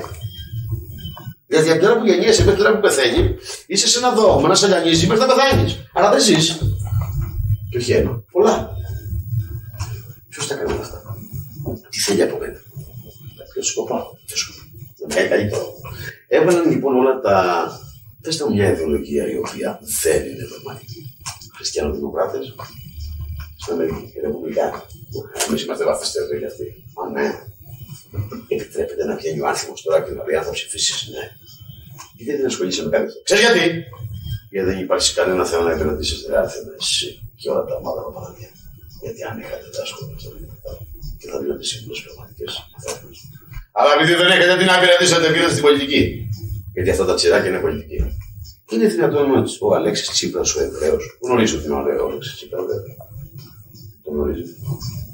Εικάζεται το Τσίπρα. Δεν εικάζεται. Όχι, όχι, όχι. Το Τσίπρα είναι παρατσούκια, γι' αυτό οι Έλληνες έχουν πολλά παρατσούκια. Το Ισπανικό. Είναι σε Τσεχοσλοβάκοι Εβραίοι. Βέβαια στην Αμερική έχουμε περίπου 600 οικογένειες Εβραίοι. Πατέρας του Ναζινάρδα όμω. Έχουμε Όπως ο Παπαντρέου είναι το καθένα. Αυτό είναι ένα μεγάλο θέμα που να Ή όπως ο Μητσοτάκης είναι από την Κρήτη, ενώ ο πατέρας του είχε, ήταν από τη Μάνη και τα, τα μέρη που πιάνουν. Ο παππούλια είναι τα Γιάννενα, άλλος Εβραίο, δεν είναι Εβραίο. Ο Μητσοτάκης είναι συγγενής με τον Βενιζέλο. Ο Βενιζέλο, ο άνθρωπος ο οποίος είναι και ο Εβραίος πεθαίνει. Και ο Εβραίος νομίζει πεθαίνει. Είναι εξάδελφος του Ατατούρκου. Με πάνω στου φάσου του ελληνισμού. Εν τω μεταξύ έχουν βγάλει τώρα ότι είναι ένας πολύ προγραμματικό γκέι. Σε ο Ατατούρκου, έτσι. Ναι, ναι, ναι, ναι. Τι θα σα δει και Αφού τους φυτεύουν τώρα. Έρχονται γύρω-γύρω σαν τους τσιγκάνου. Δηλαδή να καταλάβουν σήμερα, σήμερα δηλαδή στο. Διαστρεβλώνουν Αρτέμι και διαβρώνουν την σύγχρονη ιστορία. Κάποιο έχει Τα παιδιά μας μεγαλώνουν με αυτά τα τις παλιφυλάδε. Ε, βλέπεις τώρα, κοιτάξτε τώρα λοιπόν. Πας στη Βουλή σου τώρα την ελληνική που είχες στην αρχαιότερη. Μάλλον που εσύ γέννησε στη Δημοκρατία. Και αντί απ' έξω να έχω τον Λικούργο που τον έχουν και στο, και στο Αμερικάνικο Κογκρέσο, αν και έχεις τέσσερα μετά τον Λικούργο. Και ξέρει κάτι, ο Λικούργο, ε, όταν έφτιαξε τους νόμους τη Σπάρτη, λέει δεν θα αλλάξετε τους νόμους μέχρι να γυρίσω πίσω. Και χάθηκε. Και σας πήγε στο Περού. Πώς πήγε στο Περού, με τον ένα ή με φουσκωτή βάρκα εδώ. Ένα καθήκον αυτό. Εκεί τον έχουν. Εμείς δεν τον έχουμε πουθενά. Παρά έξω από την Ελληνική μου βουλή από τον Εβραίο, που είναι ο μεγαλύτερος προδότης. Κι άλλοι προδότες. Δηλαδή δεν είναι ο μεγαλύτερος, αλλά έχει πολλούς μεγάλους. Αλλά και εξάδελφος του Ατατούρκο που προτείνει τον Ατατούρκ για να ειρήνης. Επειδή έχουμε πολύ μεγάλο θέμα. Και μετά την Πανεπιστημίου, στα χρόνια που σκέφτομαι τι έχουν κάνει, να την βάλουν ελευθερίου Βενιζέλου. Δηλαδή, νομίζω ότι τον τιμάνε τόσο πολύ. Δεν είναι ενδιαφέρον. Είναι για αυτός ένας ανάδοσιμο άνθρωπος. Όμως πρέπει να πει πάντα ένα ανέβρε μπροστά σου, γιατί δεν έχουν κάτι άλλο. Δεν γίνεται αγαπητοί όλες αυτές τις φούσιε που θα μπροστά μας. Πρέπει να σκεφτούμε μετά. Μετά τη Θησέω τώρα, πήραν το Θησέα τον τεράστιο. Σιγά μην ξέρουν τα ζώα ποιο είναι ο Θησέα. Στην Καλυθέα και πήγαν και αυτή δεν θέλουν Έχετε μεγάλο καημό, παιδιά. Έχετε μεγάλο καημό. Φτηνή. Αυτός είναι ο Εβραϊσμό. Ο Εβραϊσμό είναι ο, ο, ο, ο εγωισμός. Παρατηρήσουν οτιδήποτε. Ο εγωισμός τι είναι. Να σπάσουμε το μεγάλο το δικό σου και να αφήσουμε αυτό το χαμίνι, γιατί ως μοναδική λύση και μοναδική και δεν υπάρχει κάτι άλλο, ως αληθινό και υπαρτό. Και το μεγάλο το τεράστιο πρέπει να σπαστεί να φύγει. Οπότε πρέπει αυτή την ηλικιότητα να την κάνεις. Αυτός είναι ο, ο, ο εγωισμός. Ενώ ο συναγωνισμός για τον Έλληνα πρωτίστω είναι πηγή δύναμης. Γιατί ο συναγωνισμό, αγαπητέ, το να τρέξουμε. Δεν να δούμε πώς εγώ το φτιάξω μεγαλύτερο και καλύτερο. Δεν να δεις πώς το κάνω πιο τεχνολογικό. Και όταν εγώ το κάνω, εσύ θα γονατίσει γιατί το κάνει καλύτερο. Αν μην νικήσει, απλά σου φέρω το σχέδιο. Δεν σε σκοτώνω για να είμαι εγώ πρώτος ο δεύτερος. Αυτό είναι ο γυνισμό. Ο γυνισμό είναι μια τεράστια αλχημία που κινείται ανάμεσα στο αρνητικό και στο θετικό, χωρίς ε, να σκοτώνει το ένα το άλλο. Είναι λοιπόν ένα κοινόχρονο το οποίο κινείται στην αρνητική του δύναμη, στη θετική του δύναμη, αλλά ο ελληνισμός είναι μια αρμονία. Έτσι όπω βλέπει το σύμπαν. Α, το ζήτημα είναι ότι θα πρέπει να καταλάβουμε πολλά πράγματα και ο ελληνισμός μπορεί να το κάνει αυτό και ο Έλληνας μπορεί να το κάνει. Αρκεί να καταλάβουμε ότι οι Έλληνε συμβαίνει. Μην κοιτάτε τα φαντάσματα γύρω σας που σας ενοχλούν τόσο πολύ και λέγατε ότι οι σιωνιστές το λέγονται αυτοί δεν έχουν μέλλον. Άλλωστε θα το βλέπαμε γιατί ήρθε όλος ο καιρός που αφήθηκαν ελεύθεροι. Ξέρετε, ε, απ' τη μία τιμωρήθηκαν οι άνθρωποι από το Μεγάλο και μετά, α, αλλά και αυτοί τους δόθηκε ευκαιρία να λύσουν το πράγμα τους αυτό. Όλη αυτή την πλατφόρμα που έχει τρέξει, όλα αυτά που έχουν κάνει και έχουν γίνει. Νομίζουν κάποιοι ότι είναι η δύναμη, ενώ είναι η πραγματική του τιμωρία. Θα μπορούσαν να παράξουν. Είχατε όλο το δεύτερο να πότε θέλετε. Ελεύθεροι. Άλλωστε οι άνθρωποι μετά από τότε ζούμε 60, 70, 80 χρόνια πεθαίνουμε αρρώστιες, αίμα πολύ, μεσαίωνας, σφάχτε, κάντε. Οκ. Τι μας κάνατε, Μας κάνετε να χάσουμε τον ανθρωπισμό μας. Χάσατε, μας κάνατε να χάσουμε την δική μας. Την νόηση, την κάνατε αντινόηση. Την δικαιοσύνη, την κάνατε αντιδικαιοσύνη. Δώστε μου τις αντιαξίες, σε παρακαλώ. Αρτέμι, να σταθούμε λιγάκι γιατί τα παγκόσμια καταπιστεύματα μας τα χτύψανε. Ε, είδες τώρα. Ε; Γιατί, φίλε μου, να το ψάξουμε. Όχι, το έχουμε ψάξει. Ξέρετε, ε, είναι αυτό που σας είπα. Ελάτε να φτιάξετε ένα βράδυ όπω το θέλετε. Εκεί έτρεξαν πολλά πράγματα. Δικά τους με δικές μας γραμμές και φυσικά αυτό που είχαν ήταν πάντα στη βάση τη δικιά μας. Η πλατφόρμα ήταν πάντα δικιά σου. Δεν μπορείς να ξεφύγεις από αυτή την πλατφόρμα. Γιατί είναι σαν να ξεφεύγεις από την ίδια Άρα, αν είσαι τόσο μάγκας, πρέπει να φτιάξεις έναν άλλο πλανήτη. Πρέπει να φτιάξεις δημιουργήματα άλλα που να αγγίζουν στην ομοτέλεια είναι που σου έχει φτιάξει. Άρα εδώ είναι το σπίτι, έχει χαραγιέ, έχει στάτους, τα ξεπερνάς, αλλά πάντα βάζαν τους ανθρώπους να το κάνουν. Να ξεπεράσουν Γι' αυτό και οι προδοσίες έχουν του ανθρώπους. Δηλαδή και οι προδοσίες και στην τροή και στην τρία και μετά και πριν πάντα πρέπει να εκτελέσει σε αυτή τη διάσταση ο άνθρωπος και η ελεύθερη βούλησή του. Και είναι ένα τεράστιο συνέστημα. Τι είναι αυτό, βρε κέρατα, αφού τα έχεις όλα δικά σου. Τι είναι αυτό που προτείνει στην ιδέα του κέρατο. Αυτό είναι τρελό. Ακόμα αυτό το συνέστημα δεν έχει βρεθεί στο σύμπαν. Πώ αυτοί οι τεράστιοι προδίδουν τη γέννα και τον άνθρωπο, την ίδια τους τη γέννα, την ίδια τη δημιουργία τους. Ενώ πολέμησαν, δηλαδή στην Τρία, πολέμησαν τόσο πολύ όλοι, τελικά κάποιος δικός μας, που δεν θέλω σήμερα να αποκαλύψω, πρόδωσε. Και έτσι έχει κοινωνία. Έχει την Ιλιάδα που ασχολείται με την λύπη και πρωταγωνιστή ο Αχηλέα. Ο τεράστιος Αχηλέα. Και λέω ότι σε σχεδία μετά τον κάνουν Θεό, το Θεό Κρίσνα. Σωστά. Α, μάλιστα. Δεν σας περίμενα. Απ' την άλλη όμως, έχει τον Οδυσσέα, ο οποίος ένα πρόσωπο ασχολείται μόνο με ένα βιβλίο. Ξέρεις ποια είναι η Οδυσσέα; Η δικιά σου ταλαιπωρία από τότε μέχρι σήμερα. Η δικιά του δεν μπορούσε να κουμπίσει τη γη. Δεν σου κάνει εντύπωση ότι ο Οδυσσέας ακούμπαγε μόνο το νερό; Θάλασσα. Φυσικά πρέπει να ξέρετε ότι ο Οδυσσέας είναι γιος του Ποσειδώνα.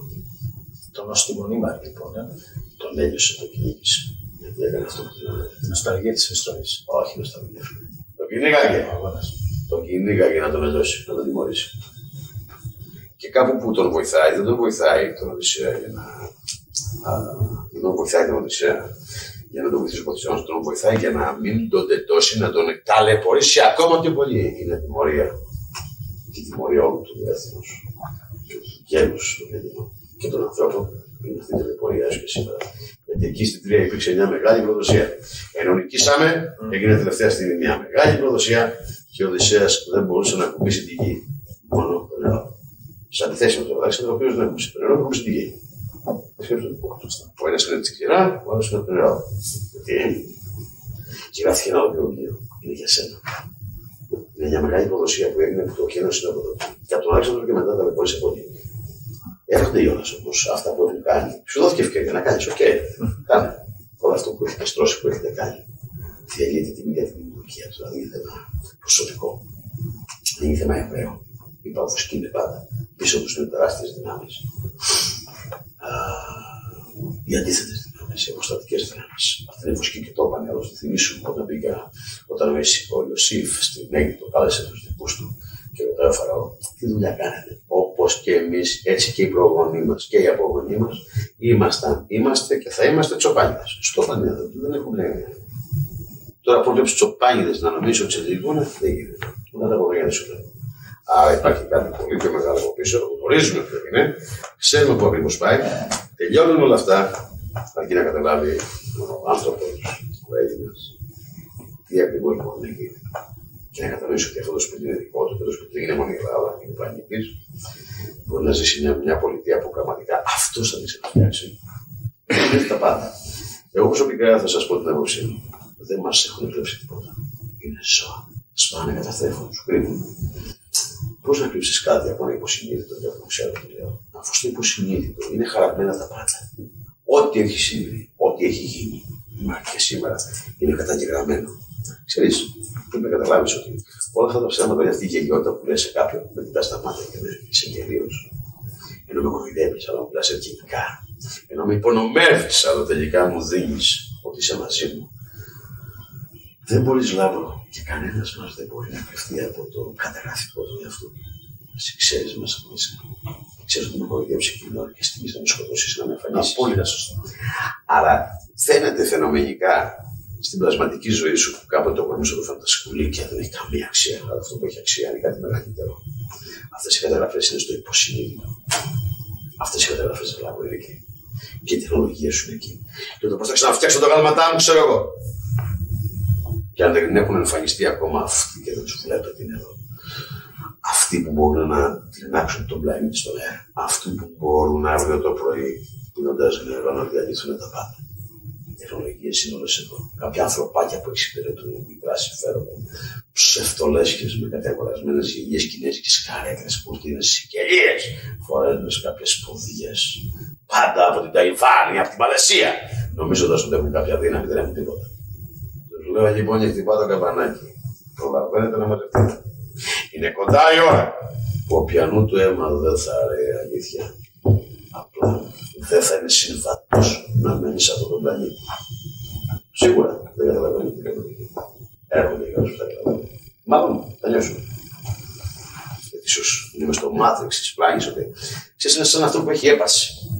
Ενώ έχει έπαρση και αρκισισμό, αυτός νομίζω ότι είναι και ταπεινός. Και έχει τεράστια έπαρση. Ξέρεις ότι η έπαρση είναι τεράστια. Δηλαδή, ο Σοκράτης έλεγε: Αν δείτε κάπου φωτιά και κάπου έπαρση, αφήστε το να καίει. Θα το σβήσουμε μετά. Την έπαρση να σβήσουμε. Δεν καταλάβεις. Τρία λεπτά διάλειμμα. Αν είμαστε το μοναδικό, εγώ θα πω. Θα τοποθετηθώ ω έτσι, χωρίς να προσβάλλω κανέναν. Όλα αυτά θα τα δούμε στη διαδικασία. Ότι είμαστε το μοναδικό πανάρχαιο έθνο στον πλανήτη. Τώρα, αν με διαδικασίες πραγματικά έθνο υπάρχουν κι άλλα, θα τα βρούμε στην πορεία. Α, η, εδώ είναι μεγάλη σημασία να καταλάβουμε με τόσο μεγάλη ιστορία που έχουμε, τόσες χιλιάδες χρόνια, που κανένας δεν μπορεί να αμφισβητήσει όλη αυτή την τεράστια ιστορία μας.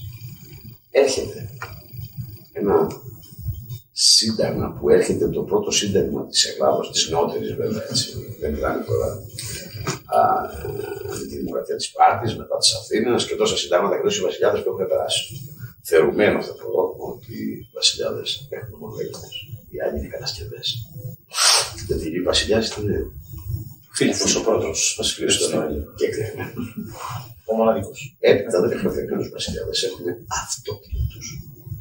Και όπως έχουμε αυτόκινητου ιεράρχες και αυτόκινητε αυτοκρατορίες και αυτόκινητα όλα αυτά. Είναι να μιλάμε τουλάχιστον για δύο εβδομάδες χωρίς να φάμε και να καταλάβουμε όλη αυτή τη διαδικασία. Μην πιάσουμε το αρχαίο Βυζάντιο το οποίο είναι δικό μας. Δηλαδή το Βυζάντιο το πραγματικό είναι του 7ου αιώνα. Από τον Μεγαρίτη, από τα Μέγαρα, γιο του Απόλυνα Βυζάντα. Ε, με... Και εκεί έχει μεγάλη σημασία να καταλάβουμε, αγαπητέ Μαύρο, ότι όλες οι ελληνικές πόλεις, και ειδικά τεράστιες πόλεις, έχουν γίνει με φιλία, δηλαδή έχει μια αδελφό.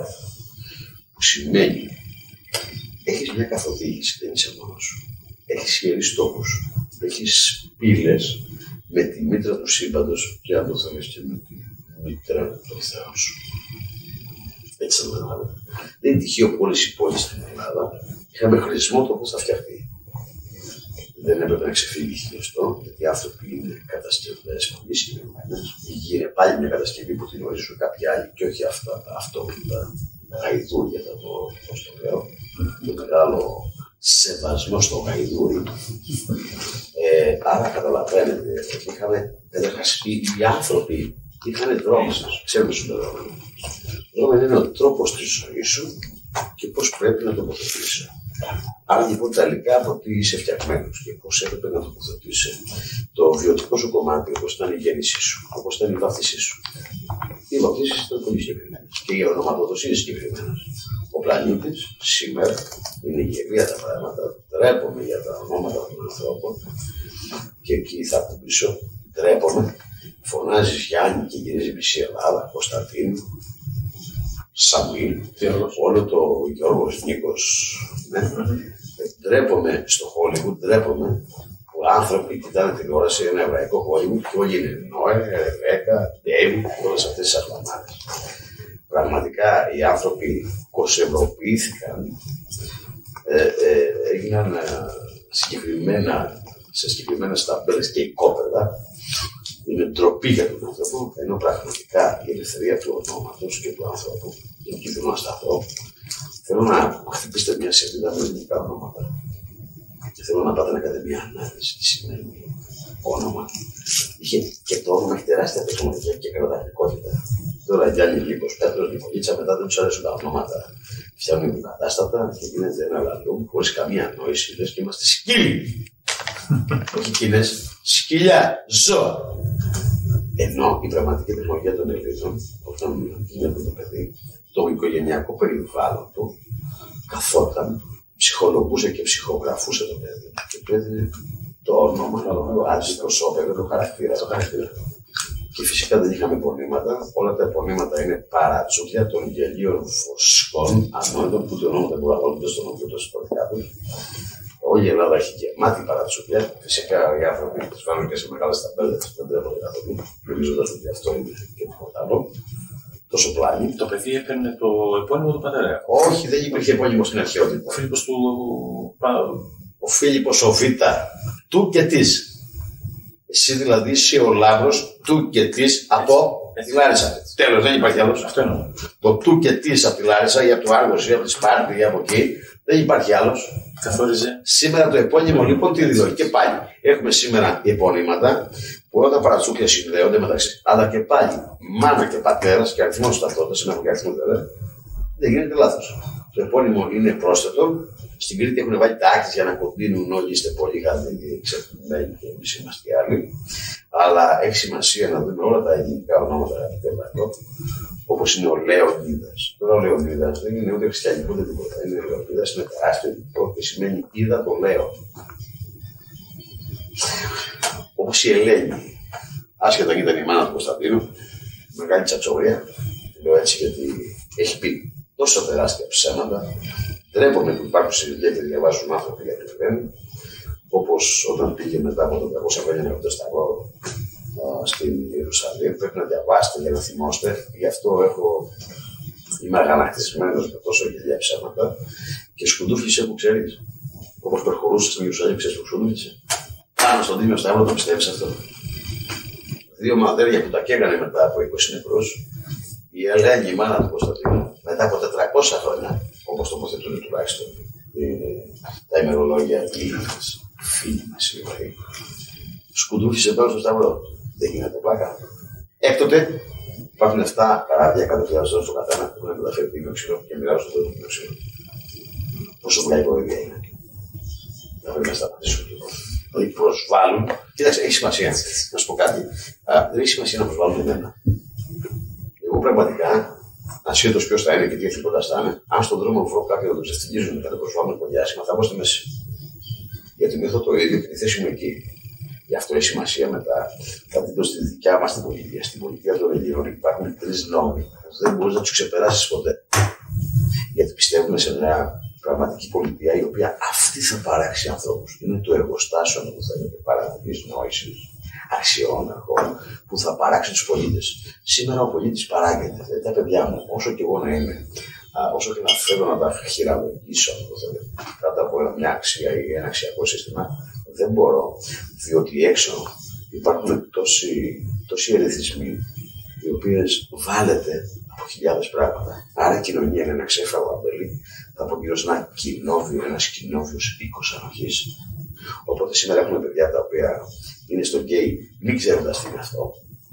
Νομίζοντας ήδη υπάρχει σχολείο στα σχολείο στις σκανδιναβικές χώρες. Είναι γελίο αυτό που λέω. Αυτοί οι άνθρωποι που θεωρούν πολιτισμένου έχουν αντινόηση τεράστια.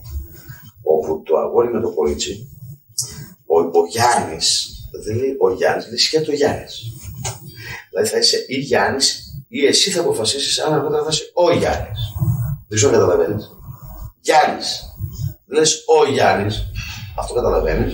Έχει δικαίωμα να παίζει με κουκλίτσες, με φορεματάκια. Έχει δικαίωμα το αγόρι να πάει με φορεμάκια εφόσον του αρέσει. Αλλά καλολογίζουν τη νέα τάξη πραγμάτων. Άφιλο. Τι σημαίνει άφιλο, λέει παιδιά; Πώς θα το κάνετε αυτό; Ή μήπως θα φτάσουμε στη βρωμερή παλαιά διαθήκη των γύφτων, Κωνσταντινίου των γύφτων, οι οποίοι κανένας δεν διαβάζει. Και λέει μέσα λοιπόν στη γέννηση. Ο Θεός, ο δικός τους, έφτιαξε τους Σαδά. Έφτιαξε πολλούς Σαδά. Δηλώνει λοιπόν ευθαρσός στο αυτό το βιβλίο ότι η Αδάμ ήταν πολύ και ήταν μόνο εργαφρόδιτη. Αλλά αυτό δεν βόλευε.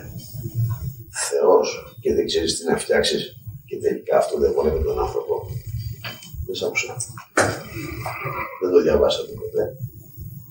Δεν σας έμαθαν ότι εδώ πέρα οι Εβραίοι λένε ότι ο Θεός ο δικός τους έφτιαξε πολλούς Αδάμ και είναι Αφροδίτη. Άρα το πουσταριό σήμερα έρχεται παλιά διαθήκη να μας πει τι. Ε; Και ποιος προβάλλει όλο αυτό το ζήτο φίλο, αν όχι τα ιερατεία. Έχω κάτι νομίζετε με τους καίει. Είναι πλανημένη. Και είναι πλανημένη όλη η ανθρωπότητα. Δηλαδή για την κοινοβασία να μην μιλήσουμε. Είναι θραστικό. Σίγουρα θα παντρεύονται άλογο με γυναίκες και γαϊδούρια με του Άραβε. Έχει σημασία να καταλάβουμε ότι μετά ο Θεός έκανε λάθος. Σοβαρά κάτω. Και μετά ύπνωσε τον, κοίμησε τον Αδάμ, του κόβει και ένα κομμάτι και φτιάχνει την γυναίκα. Μάλιστα. Πολλά λάθη κάνει δεν Ο δικός μου δεν κάνει λάθη. Αλλά πάμε και κάπου Αφού φτιάχνει τον Αδάμ και την Εύα, μετά φτιάχνουν και αγοράκια. Και μετά και μετά. Κάνει και έβαλα.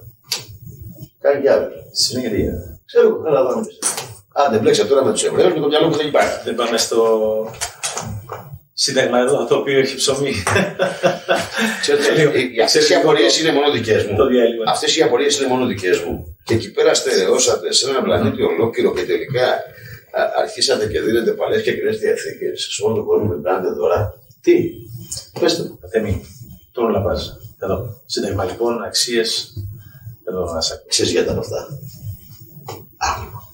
Έρχεται ένα σύνταγμα λοιπόν σε πολιτεία των Ελλήνων και μιλάμε για χριστιανική εκκλησία. Άρθρο 2 εκεί. Ξέρετε, είναι καλά ότι η χριστιανική εκκλησία είναι άρρηκτα συνδεδεμένη με το εβραϊκό κομμάτι. Αυτά που σας είπα πριν λίγο. Ενώ τοποθετούσατε στο σεβασμό σκοπό, βεβαίως. Όχι, εβραϊκά δικαιωμένα.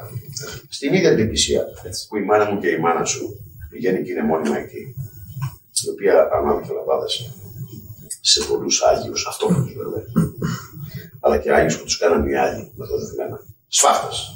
Γιατί έχουμε ε, ένα τεράστιο αριθμό βιαστών και δολοφόνων της Εκκλησίας που σκότωνε Έλληνες εθνικούς. Ή όχι. Τα στοιχεία παρακαλώ στον κύριο Λάβο. Δηλαδή θα σας δείξουμε Αγίου ή τι έλεγε ο Θεοδόσιος, ο νόμο του Βυζαντίου, θεοκρατικοί άνθρωποι, σφάχτε άνθρωπο και Έλληνα, εάν πει ότι είναι Έλληνα. Αν αυτό δεν συνάδει με τα Ταλμούδια και με τους Εβραίους, δεν θέμα τι διαφορετικό είναι. Και όλο αυτό το καθεστώς το εβραϊκό έρχεται και υπηρετεί, γιατί αρχίζει η χριστιανική εκκλησία και λέει προπάτορες μας είναι Αβραάμ, Ισάκ, Σάρα, Μάρα και το παγίδι του Γιαφέ. Άρα ξεκινάει έτσι μια θρησκεία η οποία έρχεται στην πολιτεία μου και λέει ότι η Ορθόδοξη Εκκλησία της Ελλάδος. Αυτό θέλω να το δω με το Ορθόδοξος. Πετε μου σε ποιο εγγραφό και ποιο καταστατικό γράφει ο Ορθόδοξο. Σε κάτι. Μόνο λέξεις. Χρησιμοποιούν την Ορθόδοξο, αλλά ποτέ δεν είναι καμία. Όλα τα δεν κάνει. Αλλά εκτός από Ορθόδοξα.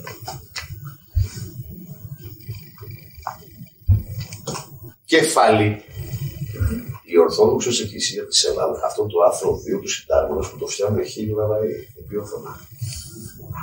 Του Έλληνες. Και δεν φτάνει πέρα το βαβαρός, ο βάρβαρος, ο 16χρονο. Άρα καταλαβαίνετε ότι όλα είναι στοχευμένα μαριονέτες από εδώ. Η Ορθόδοξη Εκκλησία της Ελλάδο κεφαλή γνωρίζοντας τον κύριο ημών σου Χριστού. Α, τον γνώριζες βέβαια. Πώς το καταλαβαίνετε, τι σημαίνει μέσω Γνωρίζει η Εκκλησία τον κύριο ημών σου Χριστού, γνωρίζω σαν. Πώ το γνωρίζει. Χαρτί δεν έχεις τίποτα. Μια επιστολή δικιά του δεν έχεις. Πώς το γνώριζες; Αυτό είναι σύνταγμα, ρε παιδιά τώρα. Των Ελλήνων μου. Του καινούργιου μου κράτους υποτίθεται. Ενώ πριν σκότωσε τα Παλαιστίνια. Αλήθεια. Θα σε φορέ Υπάρχει αναποστάσεως γινόμενα δογματικός μετά εν τη Κωνσταντινούπολης μεγάλας και πάσης άλλης Ορθοδόξου της του Χριστού Εκκλησίας. Τηρήστε, βέβαια δεν λέω ότι θα γεράσει αυτά, αλλά λέτε ένα μένα θα γεράσει. Το βρω το ποδάκι σήμερα. Τηρούσα απαράλλακτος ως εκείτε τους τεγερούς η αποστολή που κάνουν. Δεν το λέω. Μήπως βλέπεις καλύτερα να το διαβάσεις. Δεν το αναγνωρίζω. Διάβασε το δύο. Έχει σημασία τώρα να καταλάβουμε τι μας λένε. Η Ορθόδοξη Εκκλησία της Ελλάδας, έτσι. Κεφαλήν γνωρίζουσα τον κύριο ημών Ιησού Χριστού. Υπάρχει. Δεν είναι καλή η, η γραφή προφανώς η εκτύπωση. Αναποσπάστος Ηνωμένα δογματικός μετά την Κωνσταντινούπολη μεγάλης και, πάς, και πάσης άλλης Ορθοδόξου του Χριστού Εκκλησίας. Τηρούσα απαραλλάκτος ως εκείνε τους τεριερούς αποστολικούς και συνοδικούς κανόνας και τα ιεράς παραδόσεις. Είναι δε αυτοκέφαλος, ενεργούσα αυτοκέφαλος. Ενεργούσα ανεξαρτήτως πάσης άλλης εκκλησίας τα κυριαρχικά, κυριαρχικά, παρακαλώ, αυτής δικαιώματα. Τι λες εδώ. Και Τι είναι τώρα; Και διοικείται υπό ιεράς συνόδου αρχιερέων. Τέλειωσα. Πού είναι η κυριαρχία σου, πού είναι το έθνο σου τώρα; Έρχεται η Εκκλησία να σου πάρει κυριαρχικά δικαιώματα. Πώς γίνεται, αγαπητέ μου Λάρο, πρέπει να μου το πεις. Άλλης εκκλησίας τα κυριαρχικά αυτής δικαιώματα και διοικείται υπό ιεράς συνόδου αρχιερέων. Σκοτώνει ένα Αυτό. δόγμα Δύο. το κράτος. Εκκλησίας. Σύνταγμα της Ελλάδος, 1844, Μάρτιος. Όθων βασιλεύς ελέω Θεού, βασιλεύς των Αγγελών, ελέω Θεού. Οκ. Με όσο ελληνικά νομίζω καθένας καταλαβαίνει τι είναι αυτό. Κινείται ένα δόγμα, κινήθηκε σε όλη την Κωνσταντινούπολη, είχε μια οικουμενικότητα. Και έρχεται ένα δόγμα και σου παίρνει την κυριαρχία. Είσαι ελέω Θεού. Ποιος ελαίο, πιάνω Θεού, πάμε να τα αποδείξω τώρα αυτά. Και υπάρχει Θεός να χρειάζεται σύνταγμα. Πες μου, αγάπη. Η πολιτεία μου, πού είναι, το έθνο μου, πού είναι; Έρχονται εδώ και μου διαλύουν το έθνο. Οι νεότεροι άνθρωποι έρχονται από Κωνσταντινούπολη και ξέρουμε πολύ καλά ότι το Βυζάντιο ήταν ελληνικό, μάλλον έγινε με ελληνικά κεφάλαια. Και έπρεπε οι σύγκριτε να έχει ελληνικό DNA, το ξέρετε. Ο βασιλιάς ήταν το ανώτατο στοιχείο και όχι ο αυτοκράτορα. Ο αυτοκράτορα ήταν πλούτο. Έχει σημασία να δούμε μετά τι ήταν ο αυτοκράτορα και τι ήταν ο πατριάρχη. Έχουμε πολύ μεγάλο θέμα. Αυτό και να κάνουμε μια εκπομπή μόνο γι' αυτό. Κοίτα όμω τα κυριαρχικά σου δικαιώματα. Τι έχει αλλάξει αυτό το θέμα σήμερα; Πιστεύετε λοιπόν ότι αυτή η κυριαρχία στα δικαστήρια πάντων δεν κυριαρχεί το δόγμα; Άρα δεν αντιλαμβάνεστε ότι τα δόγματα. Και πάμε να δούμε τώρα. Εφόσον είναι συνδεδεμένη όλη η χριστιανική εκκλησία με τους Εβραίους και με προπάτρε των Εβραίων. Είναι καθαρά δογματισμένη εβραϊκά η εκκλησία. Μμ. Και έρχεται να μιλήσει για ανατολικό κράτος που υπακούει και αυτή εκεί. Άρα, εγώ μεταβιβάζομαι σαν ανατολικό κράτος. Ποιο ανατολικό κράτος; Μπράβο, μπράβο. Δεν βλέπετε ότι ο Πάπας κυριαρχεί σε πάρα πολλά κόμματα και σε πολύ τεράστια γη, η Αμερική, η Αγγλία. Και πότε γίνεται ένας Πάπας; Έχω τον Πάπα το 1050-1100, πριν έγινε Πάπα. Ποιον βόλευε όλο αυτό. Μμ. Ναι, όλα αυτά θα τα ξαναπάρουμε πίσω τώρα. Είναι θέμα. Αλλά κοιτάξτε ακριβώς την κυριαρχία σου. Ο Έλληνας ο αυτόφθονο λοιπόν που θα μιλήσω λίγο για τα παγκόσμια ταμεία. Έχει σημασία να καταλάβετε ότι Αυτοδιαχείριση. Αγαπητέ Λάρο, εσύ είσαι ένα μεγάλο παιδί. Σε όλο τον πλανήτη με πολύ αρχαία ιστορία. Πρέπει να ξέρετε ότι όχι μόνο ο χρυσός και ο πλούτος δεν είναι μόνο χρυσός, αλλά πρέπει να ξέρετε ότι ο χρυσός από την ώρα που θα πάρθει και είναι έξω. Μάλλον θα το πω αλλιώς, κακώ το λέω έτσι. Εδώ θα μπω σε μια πρώτη φορά που κάνω, να κοιτάσει τηλεόραση. Ο χρυσός ξέρετε τι είναι. Είναι μέταλλο, ε. Πώς γίνεται αυτό το μέταλλο; Πώς γίνεται αυτό το μέταλλο στη γη, γνωρίζετε; Σας δηλώνω λοιπόν ότι ο χρυσός είναι ήλιος. Δεν είναι μέταλλο. Γίνεται μέταλλο με το σπέρμα της γη που είναι το αλάτι. Πώς δημιουργείται λοιπόν; Α μας πούνε οι επιστήμονες λοιπόν πώς δημιουργείται ο χρυσό και πώς δημιουργείται το μέταλλο. Γνωρίζουν. Δεν θα το γνωρίζουν. Σαφώς δεν γνωρίζουν τον ορίχαρδο. Πρέπει να ξαναφτιάξουν λοιπόν. Όπου είχαμε ορίχαρδο. Μα δεν κατάφερε ποτέ κανείς να φτιάξει. Α, Αλχημίστες. όχι, όχι, όχι, όχι. όχι. Ο, Ξέρω. μα ο χρυσό είναι αλχημία μόνο του. Θα σας, ε, ο, ο χρυσό είναι πάντα σε σκόνη. Τα ψήγματα που βλέπετε είναι από ανακατατάξεις της γης. Ο χρυσός γίνεται από τον ήλιο. Ο ήλιος που χτυπάει το άλα της γης, το αλάτι στο νερό. Οι ακτίνες του ήλιου που χτυπάνε το αλάτι του νερού γίνεται χρυσός. Γι' αυτό ο χρυσός είναι παντού στη γη, στο νερό. Είναι παντού. Στο ποτάμι, παντού. Ο χρυσός είναι παντού. Το ότι δεν του συμφέρει να το βγάλουν είναι μια άλλη ιστορία. Αλλά σας λέω ότι ο χρυσός είναι ίδιο που χτυπάει το αλάτι της γης. Τώρα το πώς θα δημιουργείται το αλάτι είναι μια άλλη ιστορία. Είναι σπέρμα της γης. Το σπέρμα της γης είναι το αλάτι, χτυπώντας οι οικιακέ ακτίνες. Γι' αυτό και είναι αδιενεργό από το Ο χρυσό. Έχει το μεγαλύτερο αδιενεργό βάρος μετά το υδράγιο. Δεν σκεφτείτε. Είναι πάντα σε πούδρα. Για να κατατάξεις του νερού που τρέχει μέσα στη μέσα γη. Γιατί αυτό γίνεται. Ε, ο Αμαζόνιος τώρα που βγάζει ένα δισεκατομμύριο κυβικά την ώρα, άμα αυτό το νερό δεν πήγαινε κάπου άλλο, θα έπρεπε να είναι τα Ιμαλάκια παραλία. Και δεν γίνεται μόνο Αμαζόνιος, είναι τόσοι ποτάμι. Όχι, είναι λόγω χιλιάδες ποτάμι. Σωστά. Τεράστιο όμως. Άρα λοιπόν αυτό το νερό βλέπω ότι πηγαίνει κάπου και ξαναγυρίζει. Και δεν μπερδεύονται στη θάλασσα με θάλασσα. Ναι. Έχει κόστριμη θάλασσα και τα πάντα. Άρα πηγαίνει στη Μεσαγγλία, ξαναγυρίζει και ξαναβγαίνει στην πηγή του. Τι κάνω λάθος. Μα τρέχει χρόνια, δεν είναι αυτός, είναι όλα τα ποτάμια. Άρα καταλαβαίνετε είναι τεράστια λειτουργία. Όσο λοιπόν πηγαίνει και έρχεται στην γη και μεταβιβάζεται μόνο με τις κυριακέ ακτίνες. Το ότι ένα χώμα έχει πολύ νερό, έχουμε χιλιάδες ανακατατάξει σε αυτή τη γη, αλλά ο ήλιος που χτυπάει πάντα το νερό της γης και το σπέρμα της γης δημιουργεί το χρυσό.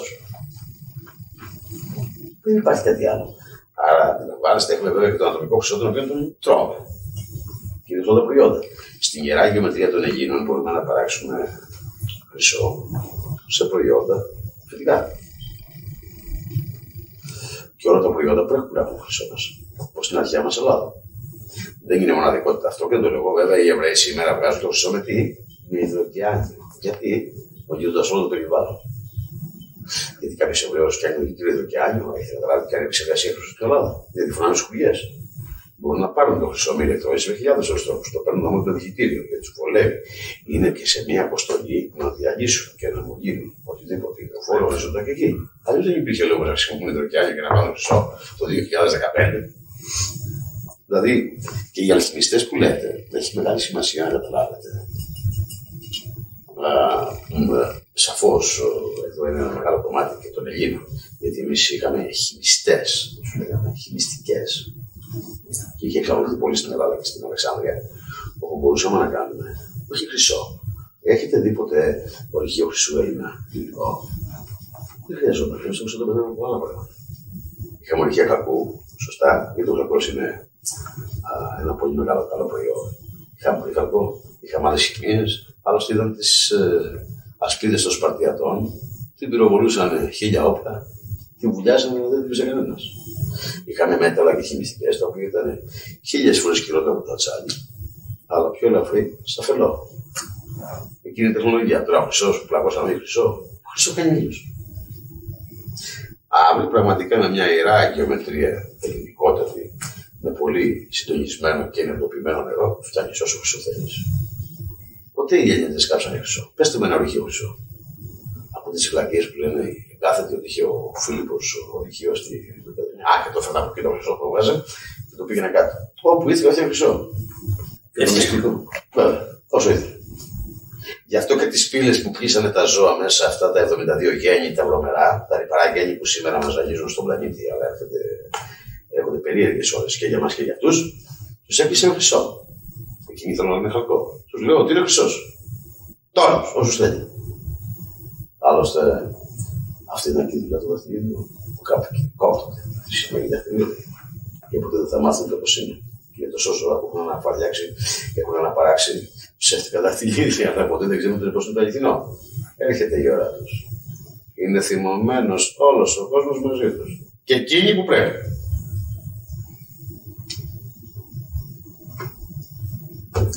Μάλιστα. Να συνεχίσουμε. Να πάμε λιγάκι στα παγκόσμια καταπιστεύματα, γιατί μας τα κρύψανε. Να σταθούμε λιγάκι σε αυτό. Καταρχά κάτι να δούμε είχαμε, είχαμε. Άρα μας κρύβουν κάτι όταν έχουν κάτι. Άρα μόνος σας λέτε τώρα γιατί μας τα κρύψανε. Άρα έχουμε. Και γιατί η σημερινή πολιτική μας ερωτώνται και δεν απαντούν. Παίρνουν αυτά τα παγκόσμια καταπιστεύματα και φτιάχνουν δικαιώ τους πόλει. Έτσι, έφτιαξε, έτσι φτιάξαν την Ασταμά. έτσι φτιάξαν τον Ιωάννη. Έτσι φτιάξαν όλες τις πόλεις σαν τα μούτρα του. Γεμίζοντας τον πλανήτη μου φάλου. Χωρίς καμία αισθητική, χωρίς κανένα αξιακό. Με τα δικά σου λεφτά το κάνουν. Βάλαμε και παγκόσμιες συμφωνίες κάτω. Τις νεότερες, γιατί είχαμε και παλιότερες. Τα καταπιστεύματα, αγαπητέ φίλε, έχουν πάρα πολύ παλιά. Αντιλαμβάνεσαι τώρα για μια τεράστια αυτοκρατορία του Μεγάλου Αλεξάνδρου. Δεν θα μιλήσω εδώ πίσω. Έκανε και χρήση και ο Τζέκη Χάρ από εκείνα τα ταμεία. Ο πλανήτης δεν ήταν έτσι. Το πλανήτη το πήρανε. Είναι υποκατοχή ο πλανήτης και πάρα πολλά χρόνια. Γι' αυτό σας είπα, είχαν το δικαίωμα να κάνουν ό,τι θέλουν. Ότι όμως όταν μιλάς για ανθρώπους, δεν μπορείς μόνος σου να κάνεις όλα αυτά. Άρα πρέπει να καταλάβετε όλοι έχετε κάτι ότι το σύστημα είμαστε εμείς. Αυτή είναι καθεστώ. Το καθεστώς είναι στις μαγνητότητες που βλέπετε και πίσω από το καθεστώς υπάρχει μια άλλη κινητήριο δύναμη. Και πιο πίσω μπορεί να υπάρχει μια άλλη. Και πιο πίσω μπορεί να υπάρχει μια άλλη. Άρα το καθεστώς είναι αυτό που βλέπεις και είναι για αυτό που δεν βλέπεις. Αυτό που θέλουν να δεις μπροστά είναι εννοείται παιδιά μαριονέτε τις οποίες πάντα είναι υποβαστάζουσε. Αν τα πιάσει ποτέ και τα ρωτήσεις μόνος τους, δεν ξέρουν τι να πούν. Ποιο είναι πάντα τη είναι. Έχει σημασία τώρα να δούμε ότι όλος αυτός ο πλούτος έρχεται από πολύ μακριά και δεν μπορεί να καταστραφεί. Γυρίζει χέρια και κάνει άσχημα πράγματα. Γι' αυτό, αν θα δείτε και εσεί δικέ μα που λέμε, δώστε μας τον πλούτο των Ελλήνων, που σήμερα δυναστεύεται τους ανθρώπους. Μπορώ να πω ότι ο πλούτο είναι τον Ελλήνων. Πιστεύετε, μάλλον δεν θα πω πιστεύετε, ίσως δεν ξέρετε, γιατί το πιστεύω ότι δεν ξέρω, το έχω αναγνήσει, είναι τελείως διαφορετικά. Όποιος πιστεύει δεν ξέρει. Όποιος μάθει δεν πιστεύει, απλά ξέρει. Και αυτό το έχω αναγνήσει με πολύ απλό παράδειγμα. Ανάμεσα πίστη και ξέρω. Αν ξέρεις τι δεν πιστεύεις. Σου λέω ότι αυτή τη στιγμή έχω 50 ευρώ επάνω. Το πιστεύεις; Δεν ξέρει, το πιστεύεις. Δεν ξέρεις όμως αν δεν έχω καθόλου, έχω 200. Αν ψάξεις όμως και έχω μόνο 50, ξέρεις ότι έχω 50. Πολύ σωστά. Άρα αυτή είναι η διαφορά του πιστεύω και του ξέρω. Θα ξέρετε λοιπόν.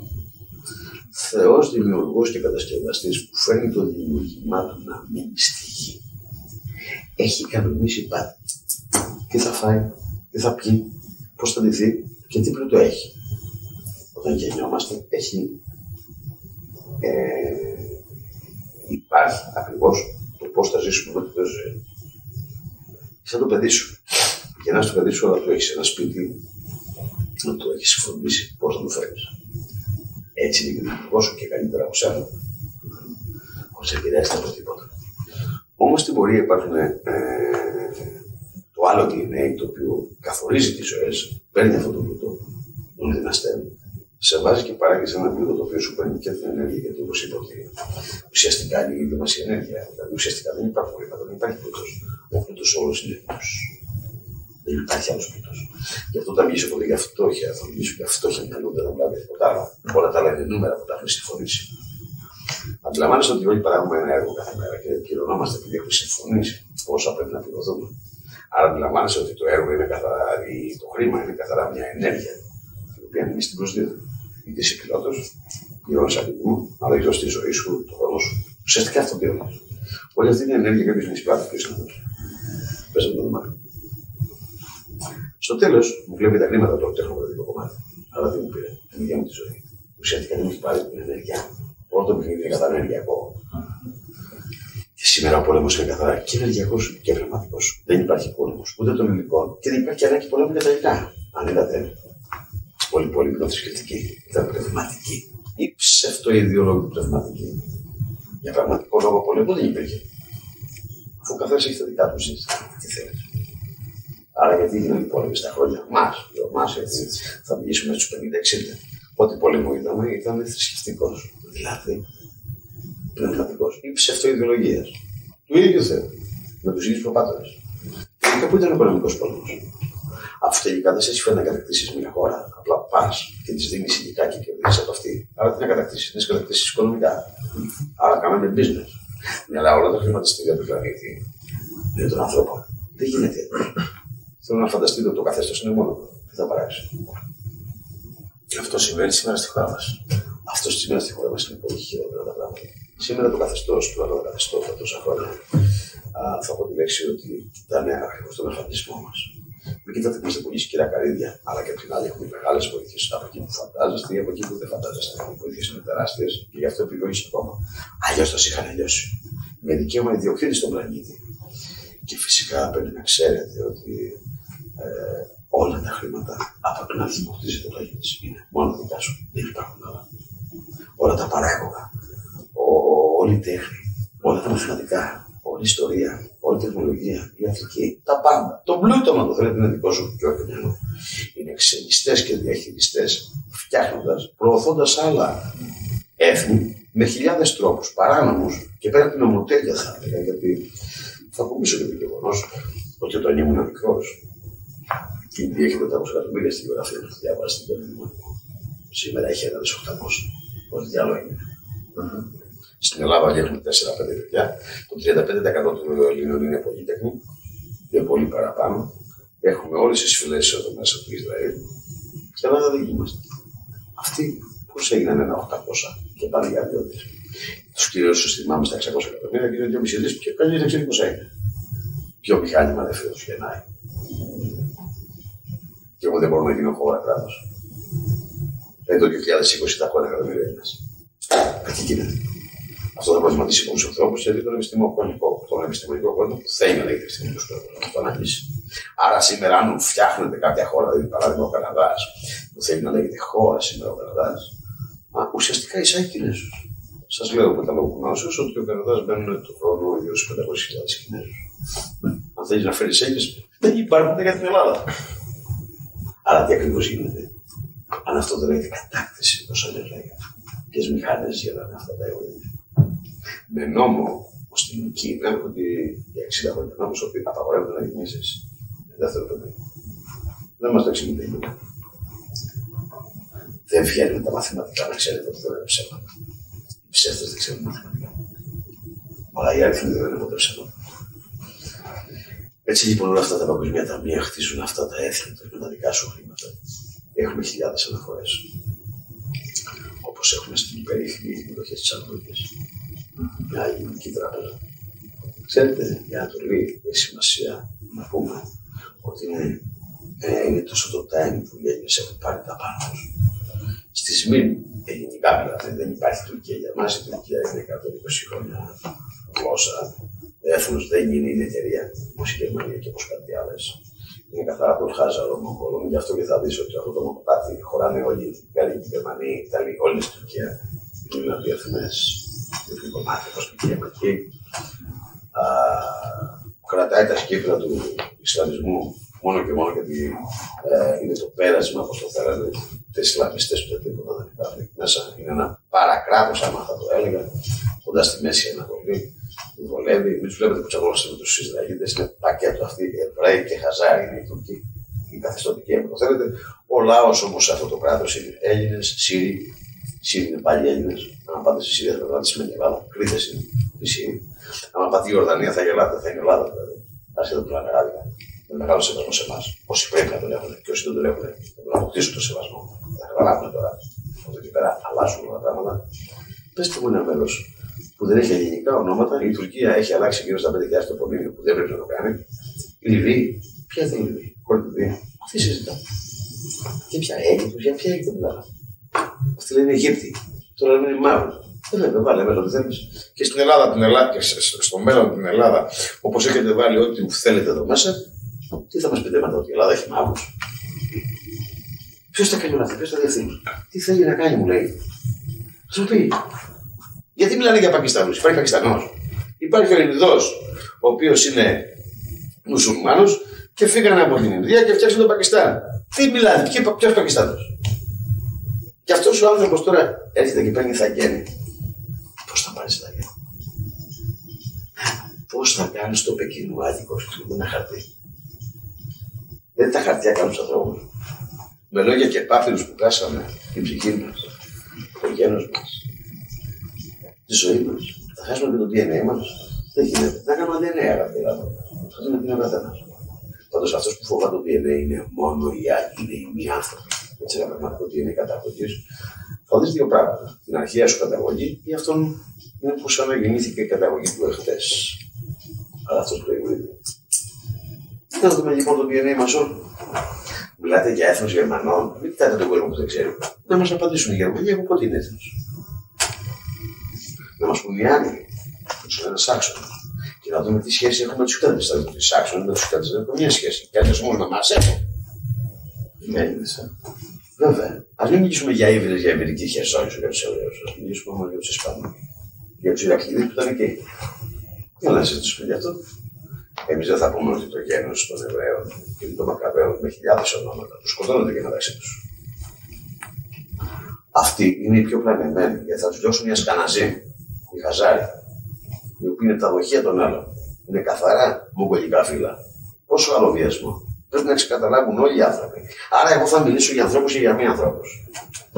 Εγώ θα μιλήσω για άνθρωπο κομμάτι που μιλάω πάντα το δίνει ένα μου. Χωρίς αυτό να σημαίνει δόγμα, ακόμα χρώμα. Και θα μιλήσω πάλι, αν το θέλετε, για ένα αξιακό. Το πιο λίγο από τον πλανήτη. Δεν ξέρει κανένας που κινεί το πλανήτη. Είναι σε ένα αυτόματο πιλότο. Πού πάει. Θέλετε να κάνουμε μια χώρα καλή. Σαν ποια θέλετε να κάνουμε. Πέτυχε μια χώρα αγαπητή να μου τη δείξουν ποια χώρα είναι καλή. Δείξε μια χώρα. Θα πει για Αμερική. Μιλά σαν άνθρωπο που έχει στον πλανήτη τρεις φορές. Και ξέρω πόλεις όπως ξέρω την Αθήνα. Ξέρω την κάθε πόλη με την δουλειά της. Ξέρω τη φιλοσοφία της. Ξέρω τι πάνε να κάνουμε. Βλέπω πίσω από τις πόλεις, πίσω από τις κυβερνήσεις, πίσω από τα δόγματα, πίσω από τα συντάγματα. Βλέπω πίσω από τις οικογένειες. Βλέπω εκεί που δεν βλέπεις. Και μπορώ με τα λόγω γνώσεω να σου πω. Είναι πολύ χειρότερα τα πράγματα από αυτά που σου από πάνω στο φαγό σου. Μακάρι να μπορέσεις να πεις σε ένα κομμάτι να ψαχθεί. Μόνο το κέρδο, όλο με το κέρδο είναι. Όλοι μου αγώνε να σε βάλω σε μια αναζήτηση. Δεν έχει σημασία στον δρόμο σου θα βρεις καλοπάτια, λακκούβε, ψεύτες, αντινόηση. Όχι, θα μπεις στην αναζήτηση. Δεν θα βρεις Γιατί ψάχνεις. Αναζητάς, θα γίνεις κυνηγός της πνευματική αλήθειας. Είναι θέμα χρόνου να τη βρεις. Αμέσως, ή όπου και να πέσεις, θα τους κόψεις. Για να το κάνεις αυτό, χρειάζεται τις αξίες. Αυτές, τις οποίες έκανα διακήρυξη και στα γενοφρογητεία, θα είναι πάρα πολλά. Για όλους τους Έλληνες. Έτσι, θα μπορούμε να ξεκαθαρίσουμε τι και τι υπάρχει. Έτσι καταλαβαίνουμε ότι έχει παράθει χιλιάδες τόνοι βιβλιοθήκες όπου το μυαλό των Ελλήνων και των ανθρώπων του φιάζουν κάθε μέρα. Του βάζουν σκουπίδια. Και εκτός από σκουπίδια του βάζουν αντινόηση, ψεύτικες πληροφορίες. Έτσι τον πλανήτη, πληροφορίε. Και έχουν όλα τα συστήματα. Έγινε μια πραγματική διακήρυξη των αξιών. Οι αξίες είναι εδώ. Δεν υπάρχουν άλλες. Ούτε λιγότερες ούτε περισσότερες. Κλειδώνουν τέλεια. Θέλω να καταλάβετε ότι όλες οι αξίες είναι γένο τελικού. Ούτε αυτό είναι τυχαίο. Και όλα τα κακά είναι γύρω στο αρσενικό. Για σκέψου. Τυχαίο. Δεν υπάρχει Κάθε αξία, αν τη δείτε, έχει τις 12 μέσα. Γι' αυτό έχω πει και εγώ προκαλώ και λέω: Δώστε μου ένα δώρο που έχει μία αξία μέσα. Εάν τυχόν έχει μία, έχει τι 12. Γιατί αν έχεις μία, λειτουργούν όλες μαζί. Είναι τέτοιος ο νόμο ο σημαντικό. Και γιατί η τεχνολογία, αυτή είναι η τεχνολογία. Μία έχεις μέσα σου, έχεις και τις 12 μέσα σου. Η πρώτη αξία, καταρχάς να ξέρουμε την αξία. Η αξία κανεί δεν έχει ερμηνεύσει. Γιατί όλοι μιλάνε και για αξίε δημοκρατίας. Για αρχαία δημοκρατία. Και γιατί δεν μας σώριζε. Για όλε τι μας τις αρχές να τις καταλάβουμε. Μιλάνε για αξίες, για αξιακό. Ναι. Κανείς δεν έχει ορίσει όμως, γιατί απλά δεν υπάρχει. Αξία. Αξία, αξία είναι η ιδιότητα η οποία όσο περισσότερο αναδεικνύεται από τον άνθρωπο, τόσο περισσότερο τον τοποθετεί στη μεσότητα μεσότητα, είναι ο ειδισμό ανάμεσα, όπως είπε το πιθανόχρονο, στην αρμονία. Από τη αξία του ανθρώπου. Είναι λογική. Το θέμα δεν είναι με τη λέξη λογική. Κάτσε να το ορίσουμε ποια είναι η λογική. Γιατί αν δεν την ορίσουμε, ή αν δεν ορίσουμε την ελευθερία, σήμερα αν μιλήσεις έξω και πεις τι σημαίνει ελευθερία, ο καθένας θα σου λέει διαφορετική άποψη για την ελευθερία. Ή θα σου πει την αλήθεια μου. Δεν υπάρχει αλήθεια σου. Η αλήθεια είναι μία και ο τρόπος είναι ένας. Ή είναι αλήθεια, δεν είναι. Δεν γίνεται το μαθηματικό αποτέλεσμα για σένα να είναι άλλο και για μένα να είναι άλλο. Ένα είναι το αποτέλεσμα, το ζήτημα είναι ότι εσύ δεν μπορείς να το βγάλεις ή να το προβάλλεις, ενώ μπορώ. Ή ο άλλος μπορεί. Σωστά; Άρα πάμε στη λογική. Λογική είναι το μέσο το οποίο οδηγεί στη νόηση, η οποία αποδέχεται το ορθόν και το υπαρκτόν αποκλειστικά μόνο μέσω της αποδεικτικής διεργασία. Βέβαια θα πει κάποιος. Ναι, αλλά υπάρχει και η νευτική διεργασία. Υπάρχει και η άλλη διαδικασία. Όποια και να έχει όμως, στην αποδεικτική θα φτάσεις.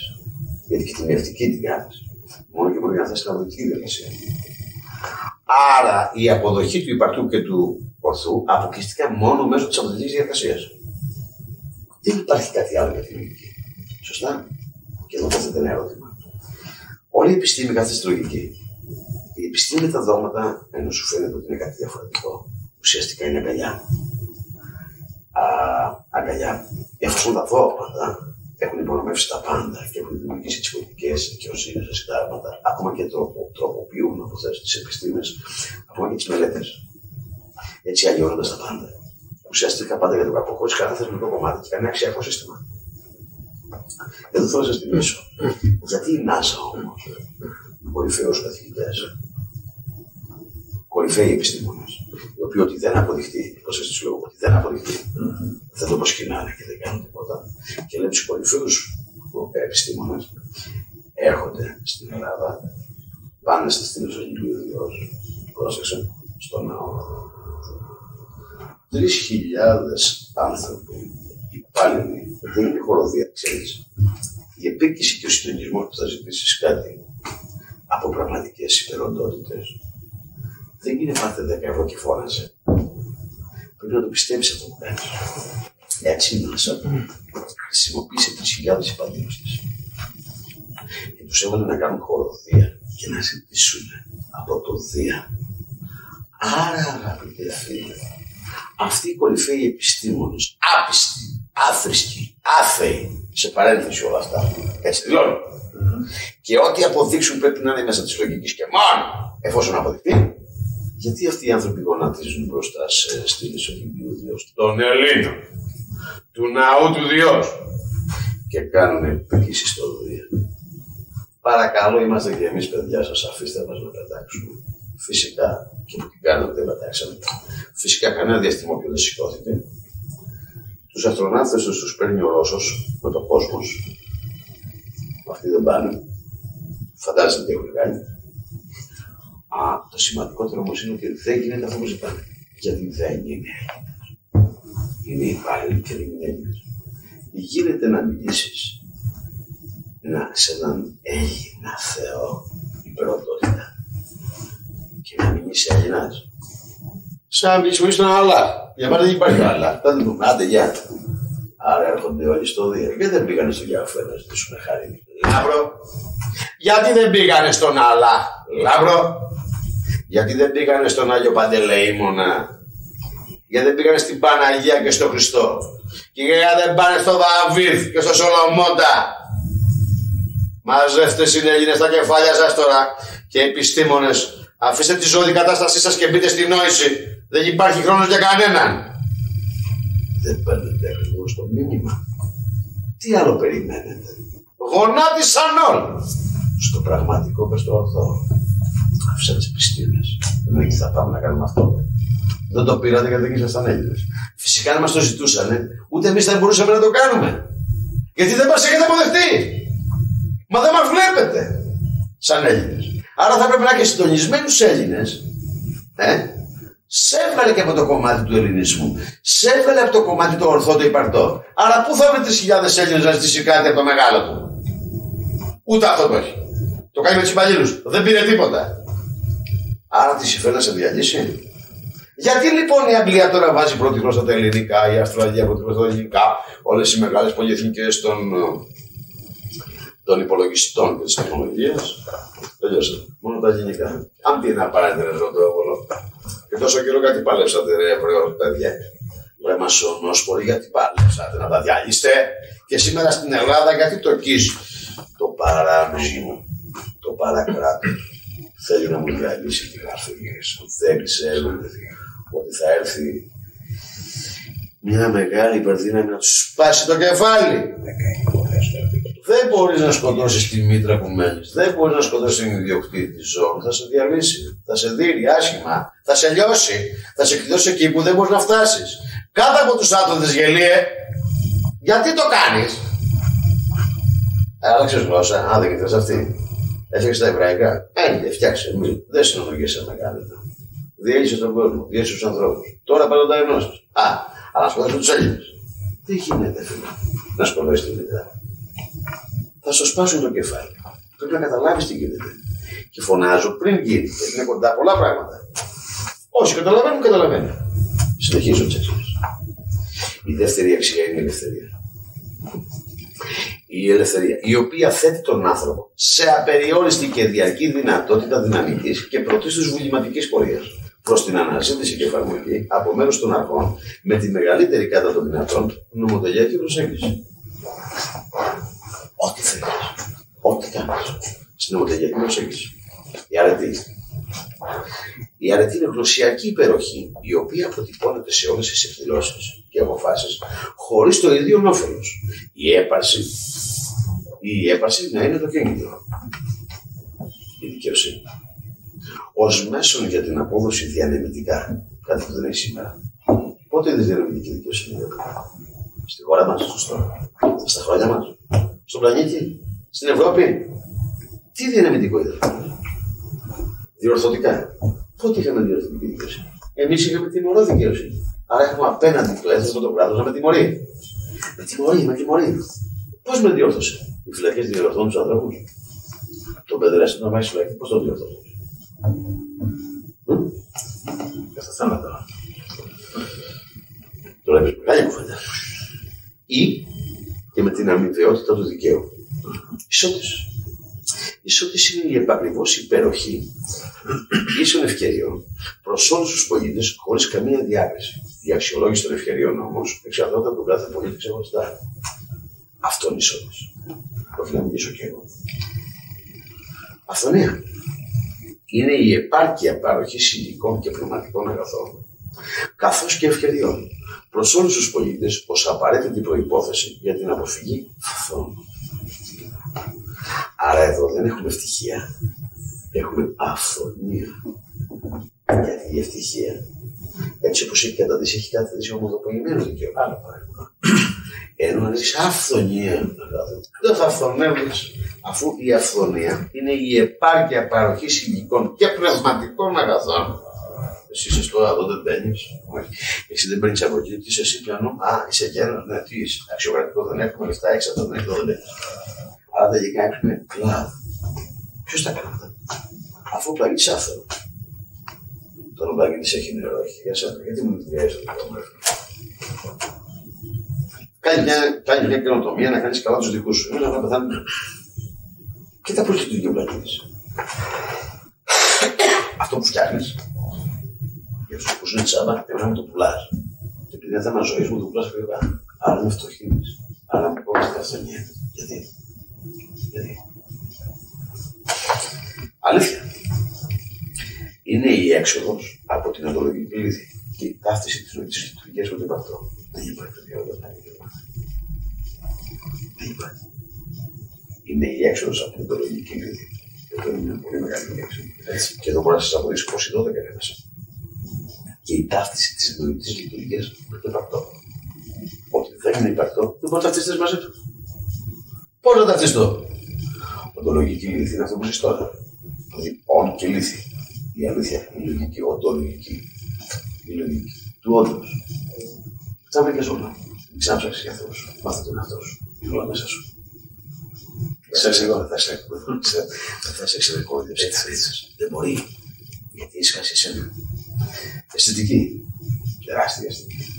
Είναι οτιδήποτε διαπερνώντας μέσα από τις αισθήσεις μας κάνει την ευαισθησία που έχουμε έμφυτη μέσα. Χωρίς μήνυμα. Τέλος. Σφαγεία.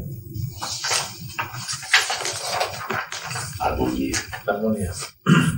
Για να ξεχάσει. Όλες αυτές οι 12. Έτσι και λειτουργεί το σύμπαν. Έτσι. Δεν, δεν μπορεί να λειτουργήσει αλλιώς. Διαλύεται το σύμπαν που δεν έχει. Έτσι αυτές οι 12 λειτουργεί το κορμί σου.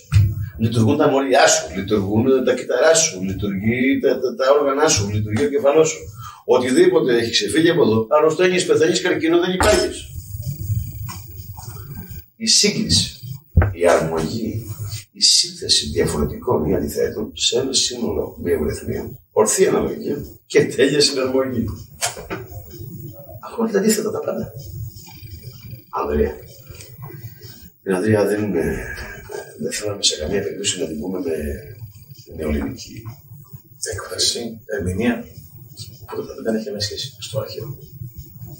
Ανδρέα, εστί έξι ψυχής. Ακίνητος υποφόβου.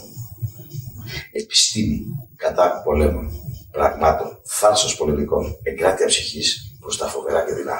Τόλμη υπηρετική. Υπηρετική φωνήσεως. Ευθρασία επί θανάτου, επί θανάτου προσδοκίας. Έξις διαφυλακτική. Λογισμών ορθρών εν κινδύνου. Μπορείς να φανταστείς έναν ηγέτη με Ανδρέα. Να φανταστείς έναν άνθρωπο με Ανδρέα. Σήμερα δεν υπάρχει. Ε, Ανδρέα, εστί έξι ψυχή. Ακίνητος υποφόρου. Χαλιναγωγή στο συνέστημα. Έξι ψυχή. Γιατί ακίνητο υποφόβου, συνέστημα. Όταν είσαι ακίνητο υποφόβου, φαντάζομαι στον αγάπη πώς είσαι. Άρα το συνέστημα το χαλιναγωγεί, το κλειδώνει. Δεν γίνεται να σε πάρει λογική. Άρα ο γενναίο δεν είναι ότι δεν φοβάται. Είναι ότι χαλιναγωγεί τους φόβους του. Θα τους γίνει κοινότητα. Καταπολέμων, καταπολέμων πραγμάτων. Θάρσο πολεμικών.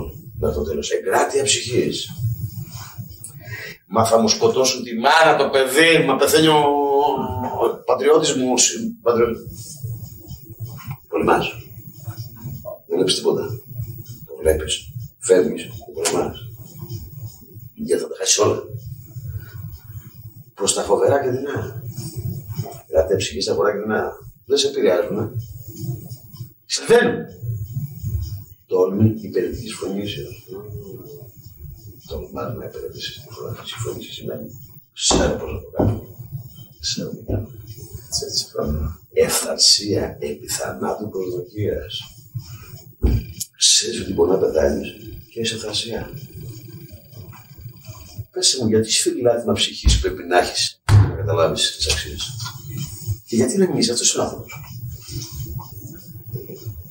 Έξις. Διαφυλακτική λογική ορθό εν κινδύνο. Αφού κινδυνεύεις και έχεις πανικό, εσύ πρέπει να σκέφτεσαι λογικά και να εκτελείς με ακρίβεια. Εδώ κλείσανε οι τράπεζες και έβαλαν τα κλάματα. και ναι. ήδη δηλαδή οι τράπεζες είναι ιδιωτικές, η κυβέρνηση λέει: Εγώ δεν τις έχω κλείσει. Δεν τις έχεις κλείσει. Ναι, αλλά δεν είπες και τίποτα να ανοίξουμε. Το ίδιο δεν είναι. Το δέχεσαι δηλαδή. Ευδαιμονία. Η πορεία και ο τελικός προορισμός της πορείας του ανθρώπου. Όταν ταυτίζονται με το λόγο σκοπό της ύπαρξης. Μου είστε αυτή τη αυτή η πορεία και ο τελικό προορισμό της πορείας του ανθρώπου όταν ταυτίζονται με το λόγο σκοπό της ύπαρξης. Και φυσικά το τεράστιο, αξεπέραστο, αυτό θησέφτο γνώση αυτό σημαίνει να ξέρεις ποιος είσαι. Η αυτογνωσία μα για το ποιοι είμαστε, έτσι, από πού προερχόμαστε, σε ποιο σχέδιο εντασσόμαστε, ποιο προορισμό έχουμε. Δεν είναι δυνατόν άνθρωπος να μην ξέρει από τι είναι φτιαγμένος, ποιος από πού προέρχεται, σε ποιο σχέδιο εντάσσεται και για ποιο προορισμό έρχεται. Σαν να νομίζω ότι φύτρωσε, δεν φυτρώνει Έχουν σχέδιο, σκοπό. Ποιο το αποδείξει Ποιος το αποδείξει. Ποια στο αυτό το αποδείξει. Φυσικά είναι η ρεχοκοκαλιά, οι 12 αξίε. Θέλω τώρα να φανταστείτε μια πολιτεία η οποία έχει τις 12 αξίες, έχει 18 αρχέ. Οι 10 αρχές είναι αξιακές και οι 8 είναι κοινωνικές. Και υπάρχουν και τρεις γνώμοι που θα τους ανακοινώσω σήμερα. Αλλά επιφυλάσσω, θα σου δώσω. Τους κρατάω για στρατηγικούς λόγους. Με την πολιτεία. Δηλαδή πραγματικά θα πάμε σε διακήρυξη πολιτείας. Αυτό ήθελα να σε ρωτήσω. Θέλω να σκεφτείτε ναι. τώρα. Θέλω να δεις ότι μην ασχολείσαι, μην ασχολείσαι με νόμους. Μιλάς για σύνταγμα. Όχι, όχι. Ναι, ναι, πριν, ναι, ναι. πριν, πριν, μιλήσαμε για συνταγμα Και θέλω να μου πεις τώρα. Α, θέλω να μου πείτε ό,τι σύνταγμα υπάρχει στη γη, καλά αυτό είναι κατάρτιστο και άλλα συντάγματα είναι κατάρτιστο. Δηλαδή εδώ έχει πόνο πολύ έχει γελιότητα, έχει αγωνισία, έχει εγκαθιτότητα, έχει σχέδιο μαγισμού, έχει κυριαρχία. Είναι γελία τα πράγματα. Πώς να κυριαρχήσει τώρα ένα, ένα δόγμα καθόλου ελληνικό και τι θέλει από τους ανθρώπους και τι δουλειά έχει ένα θεοκρατικό δόγμα στο Σύνταγμα. Δεν συνάδει πουθενά καμία λογική. Αλλά θέλω να καταλάβω. Δεύει όμως δύο αιώνες και συνεχίζει να ισχύει όμως. Ε, ναι, είδες που τελικά κανένα. Όλη αυτή η τετραπέρα έχει στη Βουλή να πούμε και 300. Και το στοιχεία του 90% της Βουλή είναι νομική και δικηγόρη και συνταγματολόγια, έτσι. Ε, ναι. Ε, εκεί μείνα πολύ αγαπητέ φίλε, γιατί δικηγόρος δεν υπήρχε ποτέ. Ο δικηγόρος στις μέρες μας εμφανίζεται μετά του Ιλουμινάτη, με το 1700-1775 κάπου το 1800, 1700 κάτι νομομαθείς. Και ουσιαστικά είναι στοχευμένοι, κατασκευασμένοι να κάνουν συγκεκριμένα πράγματα σε συντάγματα και στη δικαιοσύνη. Να λένε ψέματα και να τιμωρούν. Έτσι. Όμως θέλω να πω αυτό. Φαντάσου μια πολιτεία που έχει πρωτόκολλα. Έχει τις αξίες και τις αρχές. Και θέλω να μου πεις να παράξεις νόμους σύμφωνα με άξονα που δεν έχει κανένας. Ποιος νόμος θα μπορούσε να είναι αντίθετος σε σένα, στον κόσμο, στη συνείδησή του, στου προγόνου που θα αφήσεις; Αν φτιάξει αυτή την πολιτεία, δεν θα μπορέσεις κανείς να κάνει κάτι. Γιατί η πολιτεία είναι ένας μηχανισμό που παράγει ανθρώπους. Και το πόσο θα ανέβασει το έθος και το ήθος της πολιτείας έχει να κάνει από ποιο αξιακό συνάδει. Μπορείς να φανταστείς ότι οι νόμοι αύριο που θα έχουν να ψηφιστούν θα πρέπει να είναι σύμφωνα με τις αξίες και τις αρχές και τα εννέα πρωτόκολλα. Ποιος θα πέρασε. Ποιος θα μπορέσει να περάσει; Θα μπορούσε με αυτούς τις αξίες και το αξιακό να έρθει ένα κις ή ένα άλλο κις.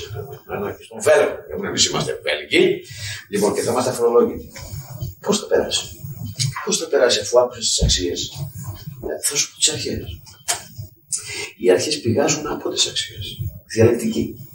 Διαλεκτική ώστε την τέχνη να φτάνεις στην αλήθεια και καταλήγεις σε σωστά συμπεράσματα. Κατά τη Κοινωνική Κοιτά, πάρε ένα τη σημερινή. Μα η τέχνη του να φτάνεις στην αλήθεια και να έχει εδώ συμπεράσματα είναι διαλεκτική. Δεν έχει Σοκράτη. Υπήρξε Σοκράτης και υπήρχαν χιλιάδες φίλοι. Χιλιάδες σοφοί. Σήμερα καθόμαστε κάτω δεκάδε. Και με τη διαλεκτική φτάνουμε σε ένα σωστό συμπέρασμα. Μόνο που δεν γίνεται κουβέντα σήμερα, η βρεολόγη, όχι ιδεότητα. Έτσι δεν είναι. Ε, αγαπητέ, ε, δεν θα συμφωνήσω. Γιατί αν θα βγουν κανόνες, άκουσα. Μόνο έτσι. Μόνο έτσι. Εδώ θα δεις ότι μόλις τελειώσουμε τις αρχές, όταν έχουμε ένα θέμα επικοινωνιακό, στο τραπέζι αυτό δεν μπορεί να κάτσει γιατρός, αρχιτέκτονας, δικηγόρος. Άμα κάτσεις, θα βριστείς. Και καλά θα κάνεις. Το ψαράζω μετά τις οφείλε. Τι γίνεται. Ξέρεις γιατί; Από αδερφέ μου. Κοίτα μόνο. Και Άλεξο λέει, πάμε συγγνώμη για το... Δεν πειράζει. Δεν πειράζει. Δεν συνεχίζει. Έχει σημασία. Η σιγουριά. Η σιγουριά. Τι είναι η σιγουριά; Μεγάλη Δεν γίνεται αγαπητέ λάβο στο τραπέζι για να αγορέσει ενώ το θέμα είναι. Σιγουρία και σεβασμός. Θα σου πω τώρα, κοιτάξτε. Η σιγουρία. Η σιγουρία, ο σεβασμό η φύση υπάρχει γιατί είστε οι ίδιοι. Οι ίδιοι να έχουν ίσο δικαίωμα αγόρευση. Αγόρευση. Οι ίδιοι. Αν στο τραπέζι βάλεις ένα δικηγόρο, ένα γιατρό, ένα ψαρά, ένα θεσσαράπεντα και θες να τους μιλήσει για επικοινωνιακό, δεν είναι ίδιοι. Είναι ίσο. Δεν είναι ίδιοι. Ενώ οι ίδιοι να έχουν ίσο δικαίωμα αγόρευση. Όταν θες ένα επικοινωνιακό θέμα, στο τραπέζι να κάνεις όλοι επικοινωνιακό. Όταν θες να μιλήσεις για ένα κτίριο, δεν κάθεσαι εσύ. Κάποιοι αρχιτέκτονε. Άρα είναι ίδιο. Όταν είναι νομικό το θέμα, θα κάτσουν δικηγόροι. Όταν είναι οικονομικό, θα κάτσουν οικονομολόγοι. Αν κάτσουν 20 οικονομολόγοι, είναι η σιγουρία. Τώρα, κάθε ένας που νομίζει ότι και αφαδιάζει κατά της δημοκρατίας να κάτσει ένα τραπέζι για να πει και έχουμε δημοκρατία, θα μιλήσω και εγώ. Όχι, δεν μιλάς. Μιλάνε οι ίδιοι. Έχουμε σιγουρία. Άρα, αν δεν έχουμε σιγουρία, γι' αυτό γίνεται αυτό το μπάχαλο. Γι' αυτό όλοι οι Εβραίοι και οι αποστάτες και οι Ασκαναζοί βάλανε το ατομικό δικαίωμα. Καταρχά δικαίωμα έχουν μόνο σκλάβοι. Άρα γιατί να έχω δικαίωμα, αφού είναι ελεύθερο Τα όλα. Τι έχω, αξίε, τι έχω, αρχές. Δικαίωμα. Δεν θέλω. Δικαίωμα έχουν σκλάβοι. Εγώ είμαι ελεύθερο. Αλλά προ, προέχει, προέχει η κοινωνική ελευθερία. Πάμε στι αξίες να δεις ότι η κοινωνική ελευθερία είναι μπροστά από την ατομική ελευθερία. Άρα η κοινωνική ελευθερία, αφού είμαστε κοινωνικά όντα, θα πρέπει η κοινωνική ελευθερία μας να προέχει τη ατομική. Η πολιτική ενδιάμεσα. Πολιτική είναι αυτό που κάνουμε τώρα. Η πολιτική δεν είναι κάτι ξεχωριστό από εμάς. Η πολιτική ελευθερία. Η πολιτική ελευθερία είναι η δεύτερη. Ε, είναι ανάμεσα στην κοινωνική και στην ατομική. Μα πρώτα όμως έχουμε κοινωνική ελευθερία. Η, η, η κοινωνική ελευθερία μας κάνει γιατί είμαστε σύνολο. Άρα η κοινωνική ελευθερία σε μια ελεύθερη κοινωνία διασφαλίζεται η δικαιοσύνη και η αξιοκρατία. Οι πολίτες αγωνίζονται ανεπόδιστα για την ανανέωση νόμων και θεσμών. Κάτω όμως από έναν άξονα αξιακό και αρχικό. Πολιτικής ελευθερίας. Η άσκηση πολιτικής ή πολιτιακής δράσης είναι υποχρέωση όλων των πολιτών. Η συμμετοχή στο εκλέγην εκλέγεστε, δικαίωμα του συνέρχεστε, συμμετοχή στα κοινά, άσκησης ελέγχου εξουσίας. Ή μήπως δεν είναι αυτό. Σήμερα τι πολιτική ελευθερία έχεις; Δηλητηριασμένα κόμματα τα οποία πάνε από τρει, τα οποία είναι με απόδειξη ότι έχουν πετύχει όλα. Άρα γιατί δεν μιλάμε για κόμματα και δεν μιλάμε για Ελλάδα; Αύριο γιατί δεν μπορούμε να έχουμε κοινωνική ελευθερία όλοι και να πάμε το ίδιο. Αύριο γιατί δεν μπορούμε να καταλάβουμε ότι η εξουσία είναι εκτός της ουσία. Άρα γιατί δεν καταλαβαίνουμε ότι η αστυνομία είναι εξουσία; Πήρε εντολή η αστυνομία, απλά θα εκτελέσει. Σωστά; Αυτή είναι η εξουσία. Εσύ όμως έχει δώσει εντολή. Τελικά εσύ δίνεις τα διαδρομή. Δηλαδή η πολιτική σου δεν είναι ουσίας, είναι εξουσίας. Το εκτελεστικό όργανο που θα κάνει θα πάρει την εντολή από την ουσία να το κάνει. Σήμερα γιατί την εξουσία την έχουμε ως αυτή είναι το αποτέλεσμα το μεγαλύτερο. Δεν είναι; Α παραπληκτικό λέμε κάνε αυτό. Και του λέμε εμείς. Δεν σε νοιάζει, την εκτελείς μόνο. Είσαι εκτελεστική ιδιότητα ή εξουσία. Αλλά πολύ ουσία να αποφασίσει τι θέλει. Τους έδωσες να και την ουσία και την εξουσία. Γι' αυτό σε διαλύσανε, φίλε μου. Γι' αυτό θα σε αφανίσουν. Κοίτα με τίποτα με αυτόν τον τρόπο στο πήρανε. Σου φέραν τα παιδιά τους. Με ονόματα. Σου χαμογελάγανε. Να δημιεύσουν όπως τα πήγανε. Συλλόγους σου φτιάξανε. Στο σου φτιάξανε. Όλα τα φτιάξανε. Και τώρα φτιάξε όλα. Ατομική ελευθερία. Είναι η εκδήλωση. Θα σταματήσουμε εδώ να βάλουμε ένα δύο Τρία, δύο, ένα, πάμε. Αγαπητοί λέμε η ατομική ελευθερία υφίσταται στην Ελληνοπολιτεία και σαν αρχή. Ατομική ελευθερία είναι η εκδήλωση της ελεύθερης βούληση των ατόμων της πολιτείας μέσα στα πλαίσια της κοινωνικής ελευθερίας, η οποία προηγείται σε κάθε περίπτωση. Αλλά είναι ρητά η κοινωνική ελευθερία από την ατομική ελευθερία. Είναι η δεύτερη η ατομική ελευθερία, διότι ζούμε κοινωνικά και αυτή είναι η πολιτεία μας. Ισονομία είναι η αφενός η ισότητα των πολιτών έναντι των νόμων και η εφαρμογή του νόμου αδιακρίτω από όλους τους πολίτες και αφετέρου η λειτουργία χωρίς την ελάχιστη αλληλοεξάρτηση νομοθέτη και εκτελεστικής εξουσίας. Ισοπολιτεία. Η ισοπολιτεία είναι οι μηχανισμοί οι οποίοι οικειούνται με την ισότητα αντιμετώπιση των πολιτών εκ μέρους της πολιτείας, καθώς και η πραγματική αμοιβαιότητα σχέσεων πολιτών και πολιτείας. Ισοκρατία κάτι που δεν υπάρχει. Κράτος σημαίνει δύναμη. Άρα, κακώ μπορούμε να μιλάμε για πολιτεία, αλλά μια πόλη δεν έχει τη δύναμη. Το Καστελό, για παράδειγμα, η Γάδο, αλλά η Αθήνα είναι δυνατή. Δεν γίνεται. Τότε δεν έχουμε ισοκρατία. Τότε μπορούμε να έχουμε κράτη πόλης. Άρα δεν μπορούμε να μιλάμε για δημοκρατία και δεν μπορούμε να μιλάμε και για ισοκρατία. Άρα η πολιτεία των Ελλήνων, και το ξαναλέω, η πολιτεία των Ελλήνων που καλούμαστε να φτιάξουμε με πραγματική δημοκρατία, που τη δημοκρατία θα τοποθετηθώ στο εξής, ότι δεν είναι πολίτευμα η δημοκρατία. Είναι η εκτελεστική εξουσία των δημοκρατικών αποφάσεων που θα πάρουν. Αυτή ήταν, είναι και θα είναι η ελληνική δημοκρατία. Πολίτευμα δεν μπορεί να την κάνουμε και δει όπως έχει γίνει σήμερα.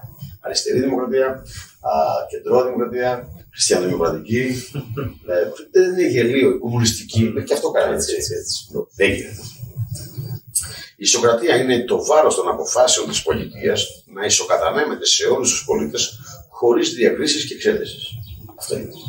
Η σιγουρία σαφώς, το εξήγησα, είναι οι ίδιοι να έχουν ίδιο δικαίωμα αγόρευση. Είναι τεράστιο, αλλά δεν γίνεται να καθόμαστε σε ένα τραπέζι και πρέπει να βλέπουμε ποιοι είμαστε, και αυτό είναι ασυργής κατά της δημοκρατίας, οι ίδιες μιλήσουν.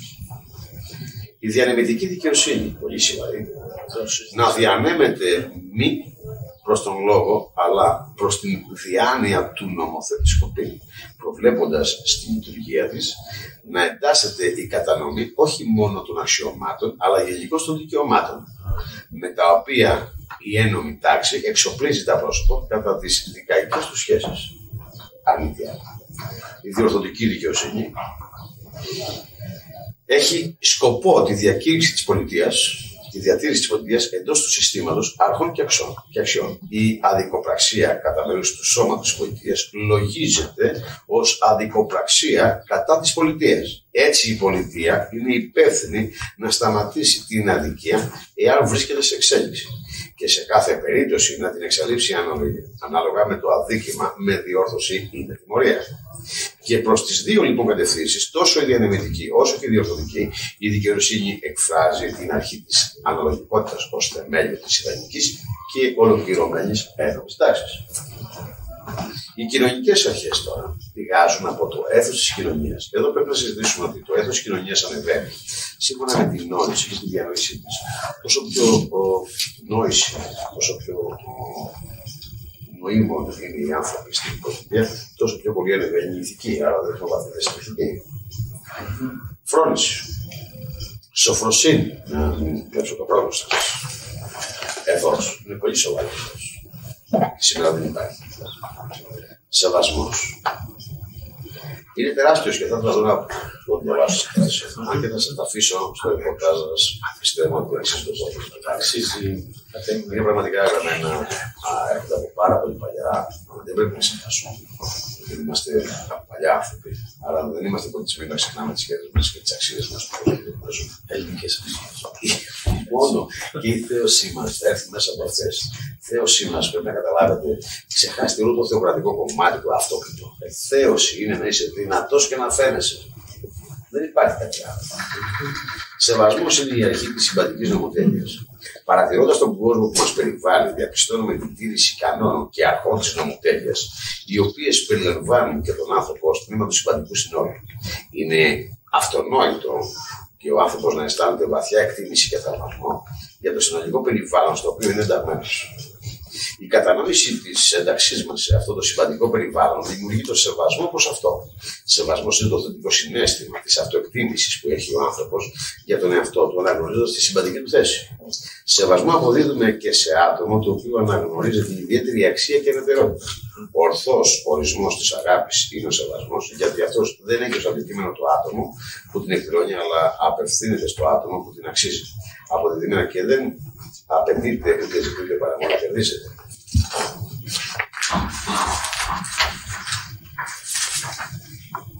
Η αξιοκρατία είναι πάρα πολύ Ξανά στη μέρα. τεράστια αξιοκρατία. Σήμερα δεν έχουμε αξιοκρατία. Ανάλογα το επίπεδο, σε ελληνικό, κοινωνικό επίπεδο και Η αξιοκρατία είναι παντού. Είναι μεγάλο το κείμενο, θα σας το αφήσω για να μην πιέσω το χρόνο σας. Η φιλότης, η φιλοτιμία. Η φιλοτιμία, όλοι νομίζουν ότι απλά είναι φιλότιμος ή φιλόξενος. Όχι, η φιλοτιμία ορίζει αυτό που αγαπά την τιμή. Η έννοια αναδεικνύει πρωτίστως το κίνητρο για την ηθική διάκριση, υπεροχή και δόξα. Είναι η έντονη αίσθηση της τιμής και της αξιοπρέπειας.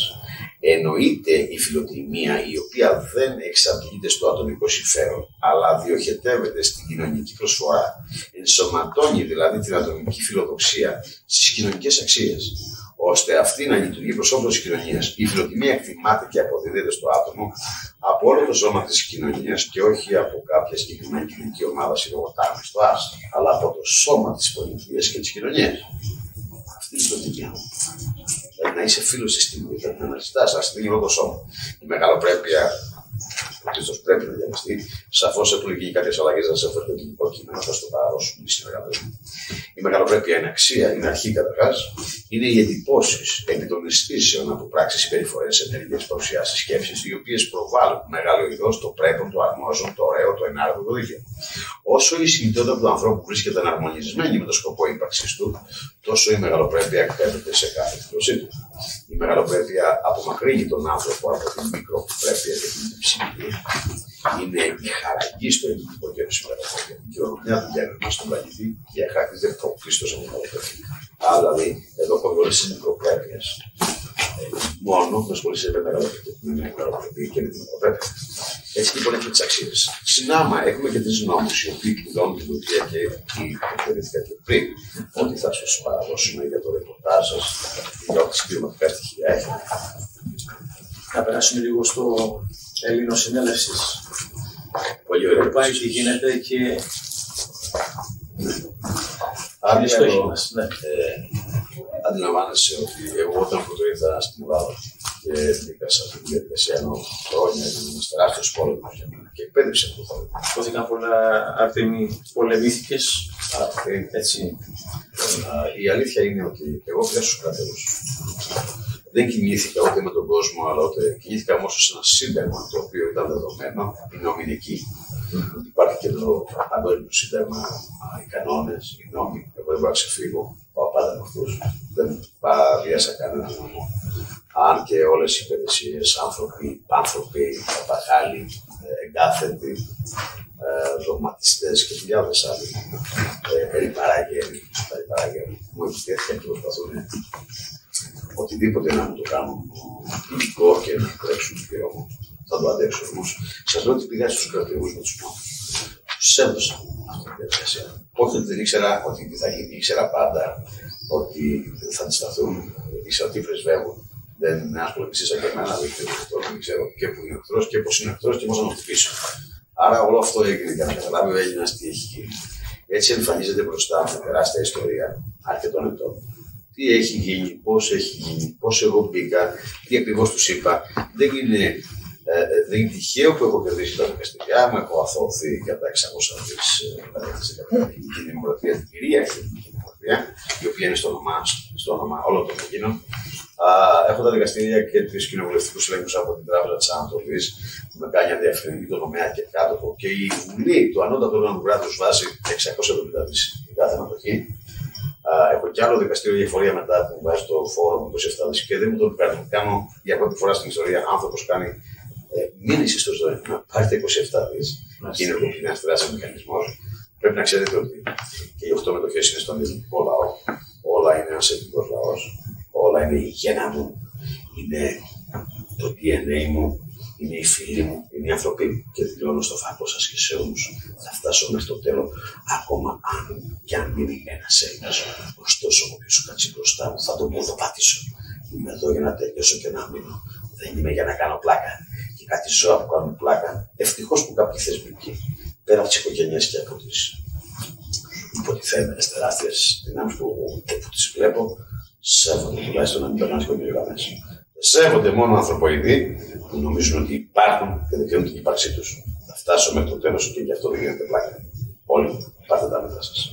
Ωστόσο, με τέτοιο αγώνα έγινε κάτι πάρα πολύ καλό. Συστράφηκαν, συστρατεύτηκαν οι Έλληνες, μαζεύτηκαν ψυχές. Οι Έλληνες είδαν ότι υπάρχουν αδέρφια σε όλη την Ελλάδα. Τελείως διαφορετικά από τις κοινωνικές τους σχέσεις που ο καθένας τους τύπαγε στην πλάτη, δίνοντάς τους απόχειρα τον νύχτο, τη ζήλια του, το φθόνο τους έχει συστρατευτεί ένας τεράστιος. Είμαι περήφανος για αυτόν τον αγώνα. Είμαι περήφανος για τους συνέλληνε, ακόμα και τους πλανεμένου που είναι σε αναζήτηση και θα έρθουν. Είμαι πολύ ευχαριστημένος από τον πλανήτη, από το θέλετε, γιατί υπάρχουν οργανώσεις στην Ιταλία, στην Ισπανία, στην Γαλλία, στην Αμερική, στη Ρωσία. Παντού. Στην. Ναι, ναι, ναι, στην Κωνσταντινούπολη. Συστρατεύονται πάρα πολλοί άνθρωποι που δεν υπήρχε περίπτωση να είμαστε μαζί. Δηλώνω ότι έχω πολεμιστές σε όλο τον πλανήτη και έχω και οργανωμένες, πολύ οργανωμένες δυνάμεις και δυνατότητες και θα το φτάσουμε το τέλος και δεν φαντάζεστε τι θα γίνει. Εσείς δεν ξέρετε, οι άλλοι ξέρουν. Ακόμα και οι, οι, τα αφεντικά των αποστατών ξέρουν, δεν τα λένε, σε αυτά τα φτωχά πλανεμένα παιδιά, των στόχων και των δογμάτων το τι έρχεται, ούτε εγώ θα λέγω στου πολεμιστέ μου ότι είναι ο κίνδυνος για να μην φύγω. Α σας ρωτήσετε πολύ άσχημα πράγματα για αυτούς που στο αίμα τους δεν κυλάει αλήθεια. Πια. Α κάνουν τώρα, δεν το βλέπω. Δηλώνω ότι η Ελλήνο Συνέλευση είναι παρόν. Είναι η μοναδική Ελλήνο Συνέλευση που ξεκινάει από το Μέγα Αλέξανδρο, αν θέλετε. Προσπάθησε να κάνει την ε, Εθνοσυνέλευση και με συνέλευση Ελλήνων ο Καποντέτσια όπου τον σκότωσαν. Ένας πραγματικό άνθρωπος και Έλληνας, θα πω. Από την άλλη, έχει γίνει, έχουμε 60 γραφεία σε όλη την Ελλάδα. Όμως, εμείς δεν είναι ότι καταδεικνύουμε το κακό που έχει συμβεί. Εμείς έχουμε δικά μας χρήματα από τα παγκόσμια ταμεία που συνεργάζονται που θα σας το αναλύσουν όσο καλύτερα μπορούν. Θα σας αναλύσουν και για τα 600 τα οποία είναι κατευθυμένα και όσα χρειάζεται θα βάλουμε. Θα σας αναλύσουν τον πλούτο της Ανατολής όπου η τράπεζα είναι ανοιχτή και σήμερα και έχουμε όσα θέλουμε και η Ευρώπη θα γονατίσει. Θα ξαναπάρουμε τα λεφτά μας και ό,τι είναι πίσω μου. Ορκίστηκα ότι θα πάρω τα δικά μου και τα δίκια μου πίσω και θα τα πάρω όποιος με σταματήσει θα είναι απέναντι μου. Α έρθουν να με σταματήσουν. Αυτό κάνουν. Τους λέω είμαι εδώ. Δεν μπορούν να με σταματήσουν τίποτα. Δεν θα σταματήσεις τη ροή τίποτα μου. Απλά θα πνιγείς. Είναι η ώρα που όλοι οι Έλληνες θα πάρουν αυτά που είναι πίσω. Α καταλάβετε ότι είστε Έλληνες, ας αφήσετε για πρώτη φορά στην Ελλήνο Συνέλευση τα δόγματα και τα κόμματα και τις ομάδες και τα χρώματα. Χρώμα έχω τοποθετηθεί ότι δεν είναι το χρώμα του ανθρώπου, είναι το χρώμα του χρήματο.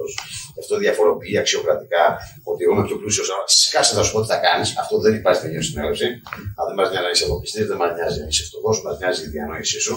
Για μας το κεφάλαιο είναι η νόηση, άλλωστε δεν σου ζητάνε χρήματα. Έλα, ανοίγουν σε όλη την Ελλάδα γραφεία. Άρα για πρώτη φορά ανοίγει ένα δημοκρατικό καταστατικό. Γραφεία των συνελλήνων στην Ελλήνων συνέλευση κάτω από ένα δημοκρατικό καταστατικό για να δημιουργηθεί η Ελλήνων πολιτεία, η οποία δεν θα είναι άλλη από τα πρωτόκολλα, όπου θα έχουν αξίες, αρχές, οι τρεις νόμοι πολιτιακοί και θα αφήσουμε την πολιτεία να παράξει νόμους ζωή και να ζήσει όπως θέλει. Θα, θα σας πω αυτό. Δεν μπορεί να υπάρξει νόμος τουλάχιστον όπως εμφανίζεται σήμερα το Σύνταγμα και όλα τα παγκόσμια συντάγματα, που να μην είναι στον άνθρωπο και στην ομοτέλεια, να μην είναι για το καλό του ανθρώπου για τη ζωή, είτε τη φυσική του είτε την ψυχική του, κάτω από τις αξίες και κάτω από τις αρχές, τις οποίες σας διάβασα.